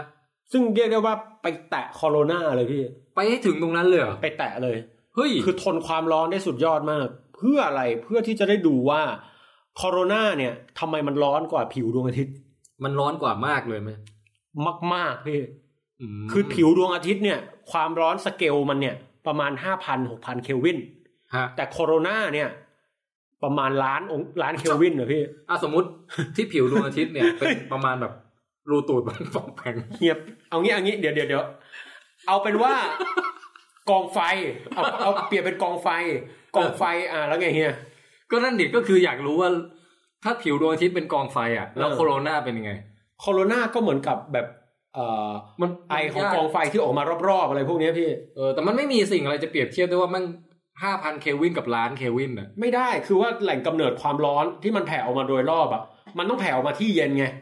อืม แต่โคโรนามันดันร้อนกว่า ประหลาด เออนี่เป็นปริศนาอย่างหนึ่งของระบบสุริยะนะ เป็นหนึ่งใน unsolved problem ที่ยังคาอยู่ในยุคเรานะ ได้โจทย์วิจัยแล้วของ เฮ้ย เดี๋ยวนะอ๋อ ไหมเอามาปีหน้าปองแปงมาเป็นแขกรับเชิญให้สัมภาษณ์เรื่องผมแก้ปริศนาโคโรนาได้แล้วฮะ โหย เป็นไง ดังเลยนะพี่ เออ คืออาจจะไม่ถึงผมผมคิดคิดว่าเอาจริงๆนะมีสิทธิ์ได้รับโนเบลไพรส์นะ เอออย่างนั้นเลยเหรอ เพราะว่าปัญหาเรื่องโคโรนาเนี่ยพี่ มันส่งผลอย่างมากต่อการศึกษาเรื่องลมสุริยะ อืม และการพิจิกมัน อืม คือตอนเนี้ยไอ้ลมสุริยะเนี่ยฮะ ฮะ แม้จะมีแบบ โซลาวิน โซลาร์วินนะและอาจจะมีคือคือการมาถึงของโซลาร์วิน หรือพายุสุริยะหรือลมสุริยะเนี่ยนะฮะ ฮะ ซึ่งเป็นอนุภาคมีประจุไฟฟ้าเฮีย อืม มันก่อให้เกิดผลหลายประการ ก่อให้เกิดแสงออโรราก่อให้เอ่อพวกยานอวกาศที่โคจรหรือดาวเทียมที่โคจรเกิดขัดข้องอินฟราสตรักเจอร์โรงไฟฟ้าเสียหาย เออ และถ้าเราไม่เข้าใจมันจริงอะพี่ เราจะไป colonize ดาวดวงอื่นๆในระบบสุริยะพี่ อ่าฮะ มันยากมากอะมันเหมือนแบบต้องไปเสี่ยงตลอด เดี๋ยวลมสุริยะมาดูในหนังแล้วแบบ โอ้ยโซ เออ ลมดาวเริ่มดวงโน้ตดวงนั้นมัน จริงๆมันมันอารมณ์คล้ายๆ การพยากรณ์อากาศไหม ใช่ เขาเรียกว่า space weather ผมไม่รู้จะเรียกภาษาไทยเหมือนจะใช้คาว่าสภาพอวกาศ เออเออ ภูมิอวกาศอะไรผมก็ไม่ค่อยชอบเรียก space weather เนี่ย อืม ซึ่งมันพิจิตยากมากคือแทบเป็นไปไม่ได้เลยพี่ มันต้อง เออ แบบเหมือนเห็นระเบิดหรือเห็นอะไรขึ้นมาก่อน แล้วก็ค่อยอ่ะอีกสองสามชั่วโมงจะเกิดตามมาอะไรเงี้ย อ่าฮะอ่าฮะ นะฮะ เออ ซึ่งเอ่อถ้าคนที่กล่าวอ้างว่าทำนายได้นี่ก็เป็นสูโรไซน์นะฮะ ตอนนี้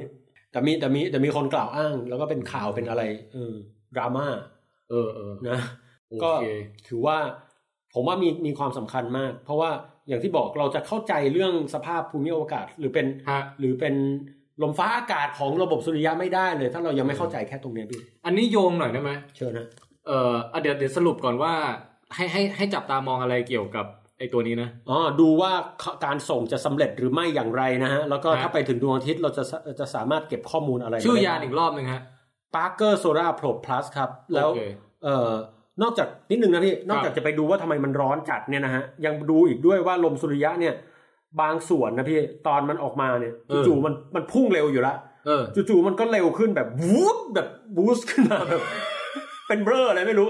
เออมันเหมือนอ่านจิตใจมันยากนะ ยาก ปัญหาเนี่ยเรียกว่า solar wind acceleration problem โอ้ ก็คือการเร่งของลมสุริยะเนี่ยมันมันเป็นมันเกิดจากอะไร เออ พวกลมสุริยะเนี่ยเป็นลมที่เข้าใจยาก ถ้าเทียบกับลมตด เข้าใจง่าย นะว่า แล้วเชียวนะฮะอ่ะเฮียเชิญสรุปฮะ เออ ไม่ไม่เฮียไม่ได้จะสรุปเฮียจะโยง อืม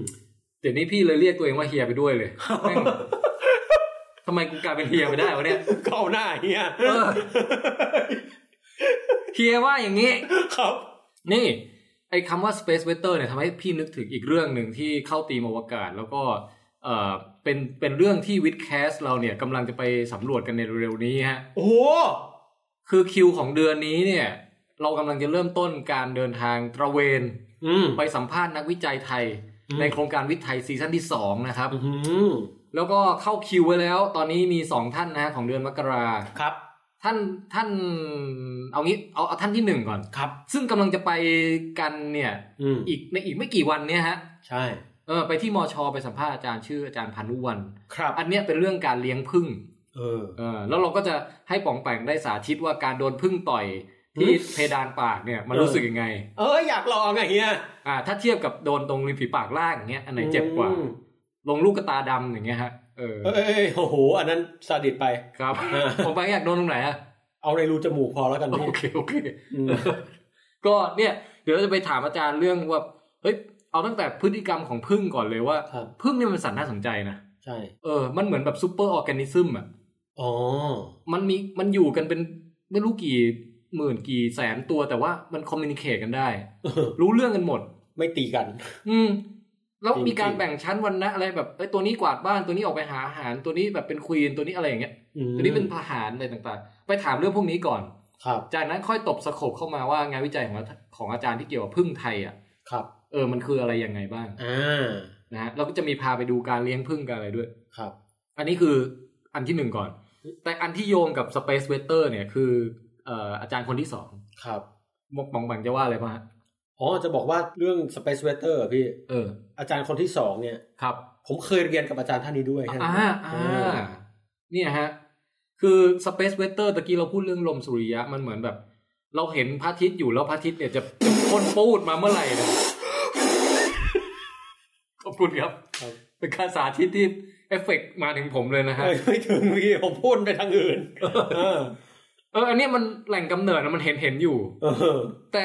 ถ้าถ้าลมสุริยะเปรียบเสมือนแบบ มีคนตั้งพัดลมแล้วเปิดเบอร์แรงสุดตั้งไว้ ครับ ใช่ป่ะ แต่อากาศที่โดยรอบอะที่เป็นทรงกลมสามมิติรอบตัวเราเวลาเราออกไปข้างนอกโลก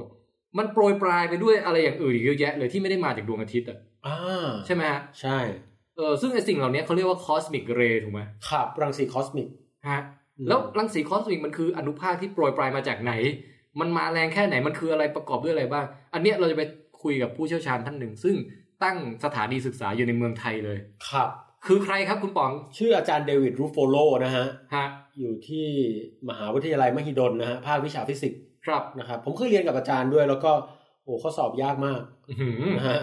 แล้วก็อาจารย์เก่งมากเฮีย เออง านวิจัยแบบระดับสุดยอดแล้วก็ออกอย่างสม่ำเสมอ นะฮะ นะฮะ ที่สำคัญอาจารย์แกพูดไทยได้ไหม พูดไทยผมว่าคล่องกว่าคนไทยหลายคนนะเฮีย เออ อันนี้จริง แต่ว่าอาจอาจสำเนียงอาจจะไม่ชัดนะแต่แต่พูดชัดเจนฟังชัดเจน อาจารย์พูด โอ้โห โอเคเลย ครับ ผมจะได้ไม่ต้องสัมภาษณ์เป็นภาษาอังกฤษ ด้วย ไม่เห็น อันนั้นจะเป็นนรกของผู้ฟังนะฮะ แต่อย่างไรก็ตามก็เอ่ออาจารย์เดวิดนี่บอกนี่เกรินนิดนึงว่า ครับ อาจารย์เดวิดนี่ถือว่าเป็นจีเนียสเหมือนกันนะ เออ เพราะแกเข้าเรียนมหาลัยตั้งแต่เหมือนแบบอายุแบบสิบห้าสิบหกหรืออะไรเงี้ยพี่ เออ เราจะ เราจะไปถามเรื่องประวัติชีวิตแกด้วยนะ ว่าแบบ ยู่ คือไม่ได้ ทย ถาม ด้ แค่ ยังง เรื่องความรู้เรื่องคอสมิกเ a ยอะไรเงี้ย อืม แต่อยากรู้ประวัติ อยากรู้แนวคิดอะไรต่างๆด้วย ครับ เอ เอ อ นะฮะ ถึงขั้นที่แบบในวงการอย่างที่มันมี r u f f o l o method ด้วยนะ เฮ้ย คือวิธีของคนเนี้ยซึ่ง ฮะ คิดขึ้นมาเพื่อคำนวณอะไรเกี่ยวกับ space weather ด้วย เพราะ แกไม่ได้ทำแค่ cosmic ray เหมือนกันนะฮะเขาทำเรื่องลมสุริยะอะไรหมดเลยพี่ อืม เหมือนแกจะอยากแบบพยากรณ์สภาพ อวกาศเหมือนกันนะ เออ นั่นดิ เอ อ แบบก่อนออกจากบ้านวันนี้ท่านดูลมสุริยะดีหรือยัง ไม่ใช่ไม่ใช่ เออ เออ อันนี้คือเราจะไปคุยกับอาจารย์วันที่ยี่สิบสี่ใช่ไหม อ่า ครับ ยี่สิบสี่มกรานะฮะ มกราคม เอ่อ ที่มหิดล ใช่ฮะ ใครมีคำถามอะไรอยากจะฝากถามก็ถ้าส่งมาก่อนหนานั้นก็ทันนะฮะ อืม ดีเหมือนกันนะเฮีย เราจะได้ไม่ต้องคิดด้วย เออ ใช่ใช่ ครับ ไม่ใช่แบบถามอาจารย์ชอบกินอะไรมากกว่ากันระห ว่างกะเพราไก่กับ อะไรเงี้ย เอออันนี้อันอันนั้นอาจจะไม่ได้รับประกันออกอากาศ นะฮะ ขอทางวิชาการนิดนึง เออเอออ่ะนั่นก็เรื่องราวของโครงการวิทย์ไทยที่กำลังเกิดขึ้น ซีซั่นสองครับ มาแล้วครับ ครับอย่าลืมนะฮะ สนับสนุนโดยสกวนะครับ สถาบันกองทุน สนับสนุนการวิจัยครับ เออสำนักงานสำนักงาน สำนักงานกองทุนสนับสนุนงานวิจัย โอเค อ่านั่นแหละครับ ซึ่งเอ่อนักวิจัยทั้งหลายที่เราจะไปคุยเนี่ยก็คือได้รับทุนจากทุนวิจัยจากสกวหมดเลย อืม นะฮะจะไปดูว่างานวิจัยไทยที่แบบเออ ท็อปๆ เจ๋งๆอะไรทั้งหลายเนี่ย ปกติเราไม่ค่อยได้แบบได้ไปรู้เรื่องกับเขาด้วยเนี่ย เอ้ย อืม คราวนี้จะได้ได้เห็นนะ ค ฮะ รับ อย่างงานของอาจารย์เดวิดเนี่ยก็ถือว่าแบบส่งเอฟเฟกต์ต่อระดับวงการวิชาการทั่วโลก อืม หรืออย่างอาจารย์พานุวันที่เลี้ยงพึ่งอะพี่ ฮะ ที่จะจริงๆจะพูดเรื่องว่าวันที่วันแรกเราจะไปสัมภาษณ์ วันที่ เออ สองขออาจารย์ไว้ว่าจะไปถ่ายวิดีโอ เออเออเออ คืออาจารย์ก็บอกว่าดี เพราะว่าวันนั้นน่ะจะมีการประชุมกับเกษตรกรเรื่องบางอย่าง ซึ่งแกอุบไว้ด้วย โอ้เหรอเหรอ ว่าเป็นเรื่องอะไรยังไง แล้วก็จะเกี่ยวกับเรื่องเกษตรกรที่เลี้ยงผึ้ง โอ้โห เรียก องได้นี้ ว่าส่งผลต่อชุมชนนะพี่คือไม่ใช่แบบ คืออาจารย์ที่เลี้ยง ฮะ อาจารย์พานุวันคือไม่ใช่เลี้ยงผึ้งแล้วก็ทำงานวิจัยเฉย คือ ๆจบ หลายมิติคือหมายถึงว่าทั้งในแง่ชีวยาของตัวพึ่งเองด้วย อ่า กับแง่ของเออ สัง เขาเรียก ค อะไร ม เกษตรกรรมการเลี้ยงพึ่ง ใช่แล้วก็เศรษฐศาสตร์ใช่ อืมนะ อืม ฮะอย่างนี้ต้องเราต้องเตรียมตัวโดยการใส่ชุดพึ่งมาแล้วผมปัง นึกภาพแบบ ใส่ชุดรัดรูปสีเหลืองกันน่ะ แล้วเป็นลายแบบถุงน่องลายไอ้เหลืองดำอ่ะ เอาเอาลงไปแล้วมีปีกเล็กๆข้างหลังอ่ะ ลงไปว่าอาจารย์เขาจะให้เข้าห้องโมอ่ะ คือช่วงนี้เฮีย เออ ผมดูหนังฝรั่งบ่อย ผมนึกถึงคำคำหนึ่ง เออ please don't for Christ's sake motherfucker เออเออแหม่โอเค โอเค ครับ งั้นก็เดี๋ยวนะฮะ ขอดูโพยนิดนึงอ๋อรู้แล้วฮะ เหลืออีกหนึ่งอย่างสุดท้ายก่อน ครับ ที่จะบอกลากันไปสำหรับเอพิโซด60 นี้นะครับ ครับ แหม่นั่นก็คือว่า อีกกิจกรรมหนึ่งที่ท่านสามารถเอ่อไปพบกับเราตัวเป็นๆได้ หรือจะติดตามผ่านทางจอคอมของท่านก็ได้ ก็คือวันที่ 20 มกราคมนี้ฮะ ครับ อ่าจะมีงานมหกรรม เรียกได้ว่าเป็นมหกรรมเลย อ่า ชื่อว่างาน Maker Fair ฮะ โอ้ เป็นไงครับ แค่ชื่อก่อน เมกเกอร์แฟร์ก็คือผู้ที่ทำให้เกิดความเสมอภาค ฮะ อุ้ยไม่ ใช่ ไม่ใช่แฟร์นั้น อ๋อครับ คือ Maker เดี๋ยวนี้คำว่า Maker อะ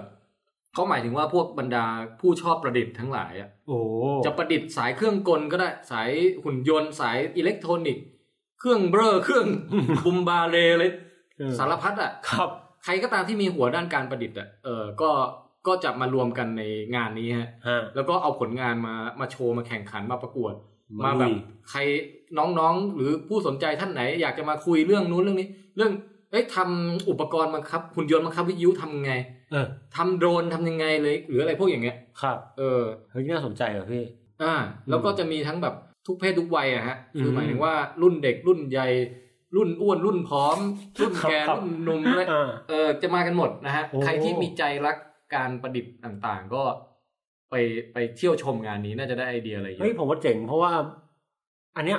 บอกตรงเลยว่ามีคนทักมาถามในเพจ ผมพอสมควรว่าแบบเนี่ยสนใจเรื่องการประดิษฐ์เนี่ย จะไป อืม ดูอะไรที่ไหนยังไง แล้วเฮียดูพวกอย่างผมดิ เออ ผมผมประดิษฐ์อะไรได้ เนี่ยเดี๋ยวคราวเนี้ยจะได้ตอบเลยว่า เอ้ยมันมีงานนี้อยู่ เออ เป็นทั้งเวทีและสำหรับคนที่สนใจไปดูซะ เออ อืม ถ้าเกิดแบบเออเป็นไม้ดูดซ่วมที่แบบด้านหนึ่งเป็นที่กลหนุน มา ด้ ละ วยบอกแปลว่าโอเคไหม คือด้านหนึ่งไว้ดูดซ่วมอะพี่ แล้วอีกด้าน คือ คือประมาณว่าถ้าซ่วมมัน วิปริตวะเฮีย ไม่ไม่คือถ้าซ่วมมันตันอ่ะ เออ แล้วเราแค่ไปดูดซ่วมเฉยๆอะไอ้โมชั่นขึ้นลงของเราอะมันก็จะสูญเปล่าไปไง บ้าแล้ว แต่ถ้าเกิดเราติดมีดโกนไปด้วย มันจะสามารถเอาการเคลื่อนไหวขึ้นลงตรงนั้นมาโกนหนวดได้ด้วยนะ โอ้โห เป็นไงฮะ เฮียของบางอย่างอะปล่อยแม่งสูญเปล่าไปเถอะ จะมาเอาอะไรทุกหยดอะไรขนาดนั้น เนี่ยพี่ก็เป็นเมคเกอร์ได้เหมือนกันนะครับ ไม่ใช่แบบ แปลงฟันการเคลื่อนไหวศูนย์เปล่ากูติดอะไรไปที่ข้อศอกเนี่ยเหรอเฮียโอ้ย เออตำส้มตำไปด้วยแปะปัดไปด้วย ผมผมว่าเฮ้ยเพราะว่าเฮียเป็นเมคเกอร์ได้นะ เออเฮ้ยแต่เอาจริงเอางานเนี้ยสนับสนุนโดยสปอนเซอร์หนึ่งในสปอนเซอร์คือเชฟรอนนะฮะ อ่า โครงการ Enjoy Science ของเชฟรอน ครับ อ่าก็เขาก็บอกว่าเฮ้ยวิดแคสเนี่ย สมควรที่จะไป cover กิจกรรมนี้ อืม เอาตัวเองไปอยู่ในงาน แล้วก็ไป react กับอะไรต่าง โห ๆ แล้วก็ถ่ายวิดีโอแบบว่าหรือจะอัดเสียงสัมภาษณ์หรืออะไรไว้อย่างเงี้ย อืมอืม น่าจะได้เป็นตอนพิเศษอีกตอนหนึ่ง เฮียว่าผมควรเก็บอาการไหม พี่ว่าปองแปงควรจะแบบแต่ว่าแต่แค่ไหน ก็ปล่อยให้สุดไปเท่านั้นเลย คือนี่อาจจะเป็นงานแรกและสุดท้ายที่ได้ชำกับเชฟรอนกันเลยนะพี่ คือมันจะมีวิดีโอเวอร์ชันเอ่อที่เป็นไลฟ์สดใช่ไหมอันนั้นก็อันนั้นก็ไลฟ์ไป ครับ แต่ว่าไอวิดีโอเวอร์ชันที่แบบถ่ายกลับมาตัดต่อ เดี๋ยวพี่จะใส่เพลงแดนซ์ให้ทุกช็อตเลยผมแปลงสามารถออกท่าได้เต็มที่ โอ้โห นี่ฮะ เดี๋ยวจะเต็มที่เลยเฮียงานนี้ ใครมาก็มาเจอพวกเรานะฮะ ใช่ใช่วันที่ 20 มกราคม ครับ จริง ๆ งานมันมี 2 วันคือ 20 กับ 21แต่พวกเราจะไป 20นะฮะ ที่ The Walk อ่าที่เขาเรียกว่าห้างเดอะสตรีทอยู่ที่ เออ The Street เดอะสตรีทฮะห้างเดอะสตรีทรัชดา ครับ มันจะมีลานกว้างๆอยู่ข้างหน้าเลยอะ ครับ แล้วก็ปีที่แล้วเขาเคยจัดไปแล้วรอบนึงแต่ว่าเป็นมินิเมเกอร์แฟร์ โอ้ คือลองชิมลางก่อน แล้วพี่ไปเห็นอันหนึ่งแอปปิกมากของปีที่แล้วอะ ครับ มันเป็นสิ่งประดิษฐ์อะไรรู้ป่ะ ครับ คือเป็นเป็นรถถังสำหรับคนแก่เว้ย ฮะ เป็นสำหรับผู้สูงอายุอะแล้วแบบ เออ นั่งเป็นเก้าอี้เบาะนวมอย่างเงี้ย อืม แต่ล้อเป็นล้อตีนตะขาบอะลงไป เพื่ออะไรวะพี่ สามารถแบบบังคับ แบบขึ้นลงบันไดวัดได้โดยโดยไม่ต้องลงจากเก้าอี้อะไรเงี้ย ผมผมกลัวมันหงายวะพี่ เฮ้ยมันตีนตะขาบเลยด้วย โอ้ เออ เออ แล้วมีอีกอันนึงแบบเขาจัดแข่งประกวดกันหรืออะไรไม่รู้ว่าผลงานนักศึกษา อืม อีกอันหนึ่งตั้งอยู่ข้างๆกันเป็นแบ ครับบ ว่าเก้าอี้ผู้สูงอายุนี่แหละ อ่า แล้วกดปุ่มแล้วเปิดออกมาเป็นฝาชักโครกได้ โอ้โห มีเครื่องล้างตูดเครื่องอะไรแบบเสร็จสับอะไรอย่างเงี้ย อื้อหื เอ อ อไม่ต้องไม่ต้องพึ่งพาพระอ้อม อื้อหือ พี่อ่ะเชียร์ให้สองเจ้าเนี้ยมาพัฒนา โอ้โหอ๋อคือขึ้นไปด้วยเข้าห้องน้ำได้ด้วยอะไร เออ ครบครบถ้วน คือต่อไปผู้สูงอายุอ่ะด้วยสิ่งประดิษฐ์เหล่านี้จะทรงพลังกว่าพวกเราอีกด้วย เออวะเฮียทำเป็นเล่น เออ แล้วก็เอาเอ่อ อาการขับถ่ายพวกเนี้ยมาใช้เป็นพลังงานได้ด้วยนะ เป็นเชื้อเพลิงขับ โอ้ เค โห ลื่อน เฮ้ย แล้วก็ยิงออกมาเป็นจรวดก็ได้ด้วย ผมว่าอันนั้น สำห ไร รับแบ กับ น เกิดมีใครจะมาแก ล้ง ผมว่า มาแกล้งมาอะไรอย่างเงี้ย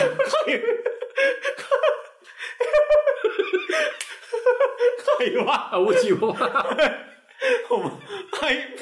ผมว่าเฮียจบรายการนะวันนี้มันยังไงวะเนี่ย โอเคโอเคอ่ะก็ ฟุ้งเหลือเกิน ยินดีต้อนรับทุกท่านสู่ปี 2018 นะฮะ ครับ ก็อยู่กับพวกเรากันต่อไป อย่าลืมนะ ว่าพิโซดเนี้ยเบาสุดละ ใช่ แล้วเดี๋ยวมันจะค่อยแรงขึ้น เออ โอ้มาตก เออเนี่ยโอ้โหแบบจริงๆมีเรื่องอยากเล่าอีกหลายเรื่องแต่ว่าค่อยๆทยอยเล่าไปแล้วกัน อย่างเช่นพี่เนี่ยปีใหม่พี่ไปเที่ยวโอกินาว่ามา โอ้ เออนี่ก็มีอะไรให้เล่าเยอะ ครับ ปองแปงทำอะไรสนุกป่ะปีใหม่ ทำเยอะเลยพี่ เออ นอน เพราะว่าป่วย ฮะอย่าลืมมาเล่านะ ครับ เออ ไม่ได้ป่วยแบบนี้มานานแล้วด้วยได้ฮะ อ๋อโอเคฮะ เอ่อซิกแคส ซิกแคสเหรอฮะ ครับ โอเคได้ได้เออ แล้วก็อ่าฝากถ้าอยากสนับสนุนเราในช่วงนี้นะฮะ อ๋ออ๋อ ตอนนี้เนี่ยกิจการวิชช็อปเนี่ยเออเป็นเรื่องเป็นราว ครับ คือสั่งออเดอร์อะไรมาเรามีการแบบรับออเดอร์อย่างเป็นระบบ อื นะฮะ ม ท่านจะเอ่อพบกับความสะดวกสบายแล้วก็ความมั่นใจในการซื้อหาสินค้าของที่ระลึกวิดวิดกับเรานะครับ ครับ แล้วก็เราจะพยายามหาของที่แบบอื้อหือมันช่างเข้ากับธีมวิทยาศาสตร์ต่างๆ มาให้ได้แบบ เสพ อ่อได้เสพกัน ครับ นะเดี๋ยวพี่พี่พรีวิวให้ป่องแปงดู อ่า อย่างไออันที่พี่เล็งไว้ตอนเนี้ย เออมันเป็นเดี๋ยวนะเดี๋ยวนะเดี๋ยวนะคือเมื่อก่อนอะเราจะขายเน้นเครื่องประดับเว้ยเช่นสร้อยดาวพลูโตบ้างสร้อยเอ่อสารเคมีเซโรโทนินโดปามีนอะไรบ้าง ครับ แต่ตอนนี้เราเริ่มมาพร้อมกับฟังก์ชันแล้วฮะ อืม สินค้าชิ้นล่าสุดของเราเนี่ยคือปากกากระดูกนะฮะ โอ้ เนี่ย คือเป็นปากกาที่ออกแบบตามลักษณะกระดูกจริงอะอันเนี้ยฟีเมอร์มีมีข้อตรงนี้มีอะไรอย่างงี้ อืม เออเออกระดูกนิ้วอ่า ครับ เอาเป็นว่ากระดูกที่ถูกต้องตามหลัก กายวิภาค อะ เออ แต่มีฟังก์ชันด้วยคือเปิดฟ้ามาเป็นปากกาครับ เอาไปเขียนได้ โอ้ เออ คือ นะฮะ คือไม่ใช่สวยงามอย่างเดียวแต่ใช้งานได้ด้วย ใช่ อันนี้ขายดีไหมเฮีย ขายดีมาก โห คือ แบบสมมติอ่ะเด็กนักศึกษาเขาจัดค่ายกายวิภาคค่ายหมอค่ายอะไรกันเนี่ยสั่งไปทีละแบบสามสิบชุดอะไรอย่างงี้ยังมีนะ โอ้โห เออ เนี่ย เราจะเป็นผู้จัดหาของวิทวิทนะฮะ ครับ แล้วก็สำหรับตีมอวกาศเนี่ยพี่ไปไปหาอะไรมารู้ไหม ครับ คือมันจะมีอย่างนี้เว้ยเป็นแบบ ว้า ไอ้ ว ไอ้พวกแบบกระดาษแปะโน้ตอ่ะ ครับ แต่ว่าแทนที่จะเป็นกระดาษเหลืองๆจืดๆเงี้ย เออซึ่งผมใช้อยู่ เออ เป็นธีมอวกาศฮะ เฮ้ย นี่มันโคตรสวยเลยว่ะเฮีย เออ เป็นไงใช้ได้ไหม สวยมาก เนี่ย เป็น เป็นดาวเคราะห์โลกมั่ง ดาวเนปจูน ดวงจันท คื ร์ อ อะไร ที่ เงี้ย ผมเห็นคือมันเป็นโลกอะแต่แบบเป็นโพสต์อิดรูปโลกแปะปุ๊บเป็นโลก แล้วก็เขียนบนโลกแล้วก็เป็นแผ่นๆโอ้โห เนี่ยอย่างเงี้ยเนี่ยให้ปองแปงดู หุยสวยมากมีโลกดวงจันทร์ดาวอังคารดาวเนปจูนอะไร เออ หุย ฉีกออกมาได้เป็นแผ่นๆเงี้ยฮะ เฮ้ยนั่นสวยมาก เออ ไม่กล้าใช้ ไม่เอ้ย แต่ใช้ไปเถอะเพราะมันมีเป็นปึกใหญ่เลย เขียนโน้ตถึงเพื่อน เขียนโน้ตแปะแบบว่าของตัวเองแบบ เรียนรู้จดเลคเชอร์อะไรเงี้ย อย่างมีสไตล์ รักนะ จวบ เอออ ม รักเธอเท่าดวงจันทร์อะไรเงี้ย โอ้โห ส่งไป โอ้โหอย่างเงี้ยฮะ คิดได้ไงเนี่ยเฮียเฮ้ยนี่มันเจ๋งว่ะเฮีย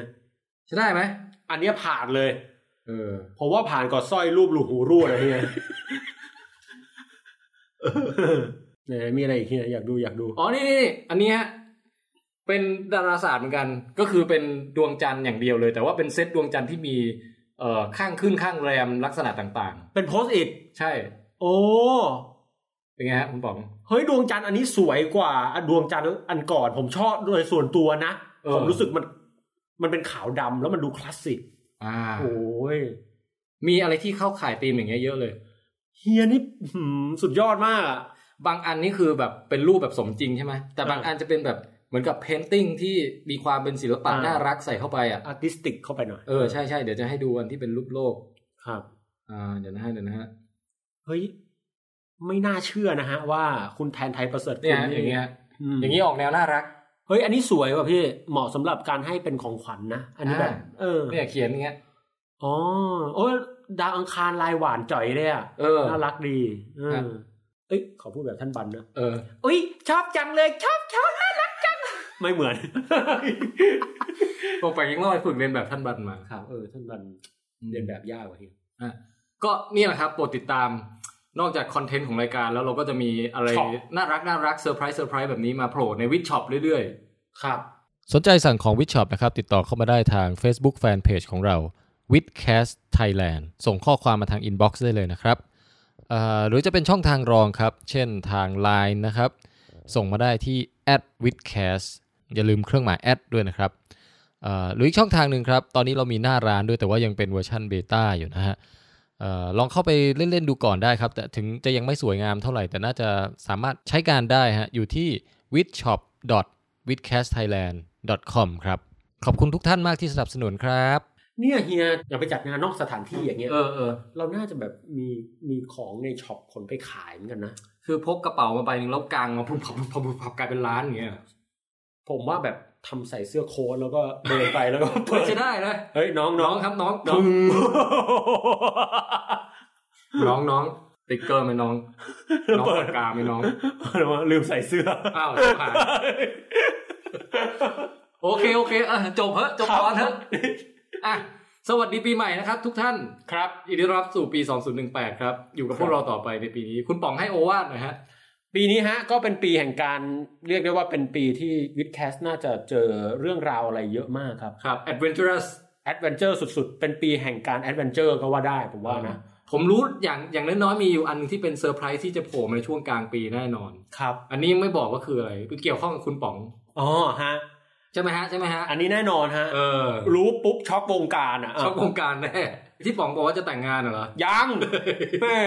น้องเชอปรางใช่ไหม ฮะ น้องเชอปรางใช่ป่ะที่จีบอยู่ตอนเนี้ย เขามาจีบผมผม อ้าวเหรอ ผมผมไม่ค่อย ผม ลำบากใจเหรอ่ะ ลำบากใจนะ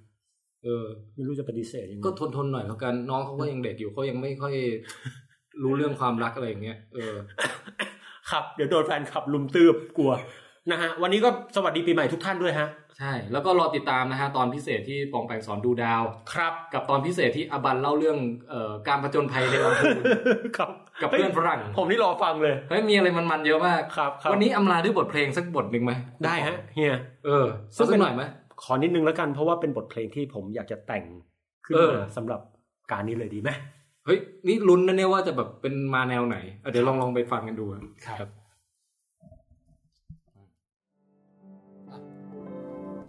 พร้อมเมื่อไหร่ก็เริ่มได้ พร้อมครับเฮียสามสี่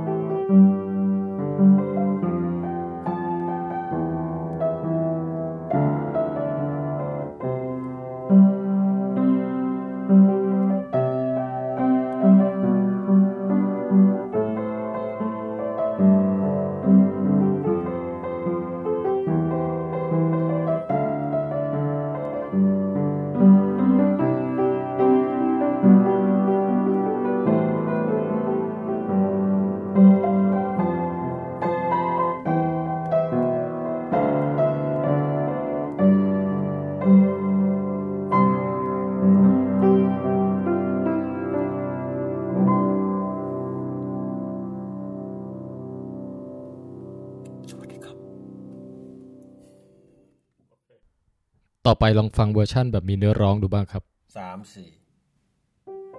นมเล็กๆของเธอ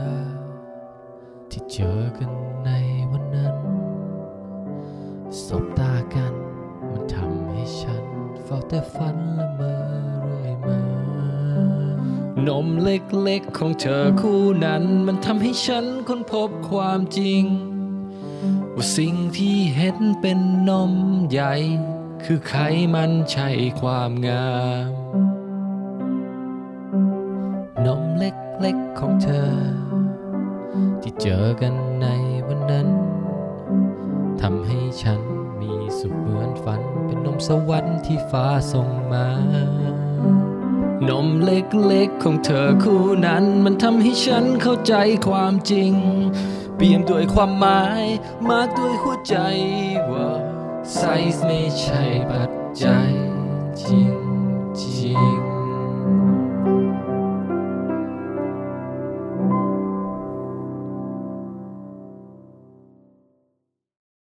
และต่อไปเป็นเวอร์ชั่นเสียงชิปมังครับ สามสี่ นมเล็กๆของเธอที่เจอกันในวันนั้นสบตากันมันทำให้ฉันเฝ้าแต่ฝันละเมอเรื่อยมานมเล็กๆของเธอคู่นั้นมันทำให้ฉันค้นพบความจริง ว่าสิ่งที่เห็นเป็นนมใหญ่ คือไขมันใช่ความงาม น้ำเล็กๆของเธอที่เจอกันในวันนั้นทำให้ฉันมีสุขเหมือนฝันเป็นนมสวรรค์ที่ฟ้าส่งมา นมเล็กๆของเธอคู่นั้น มันทำให้ฉันเข้าใจความจริง เพียงด้วยความหมาย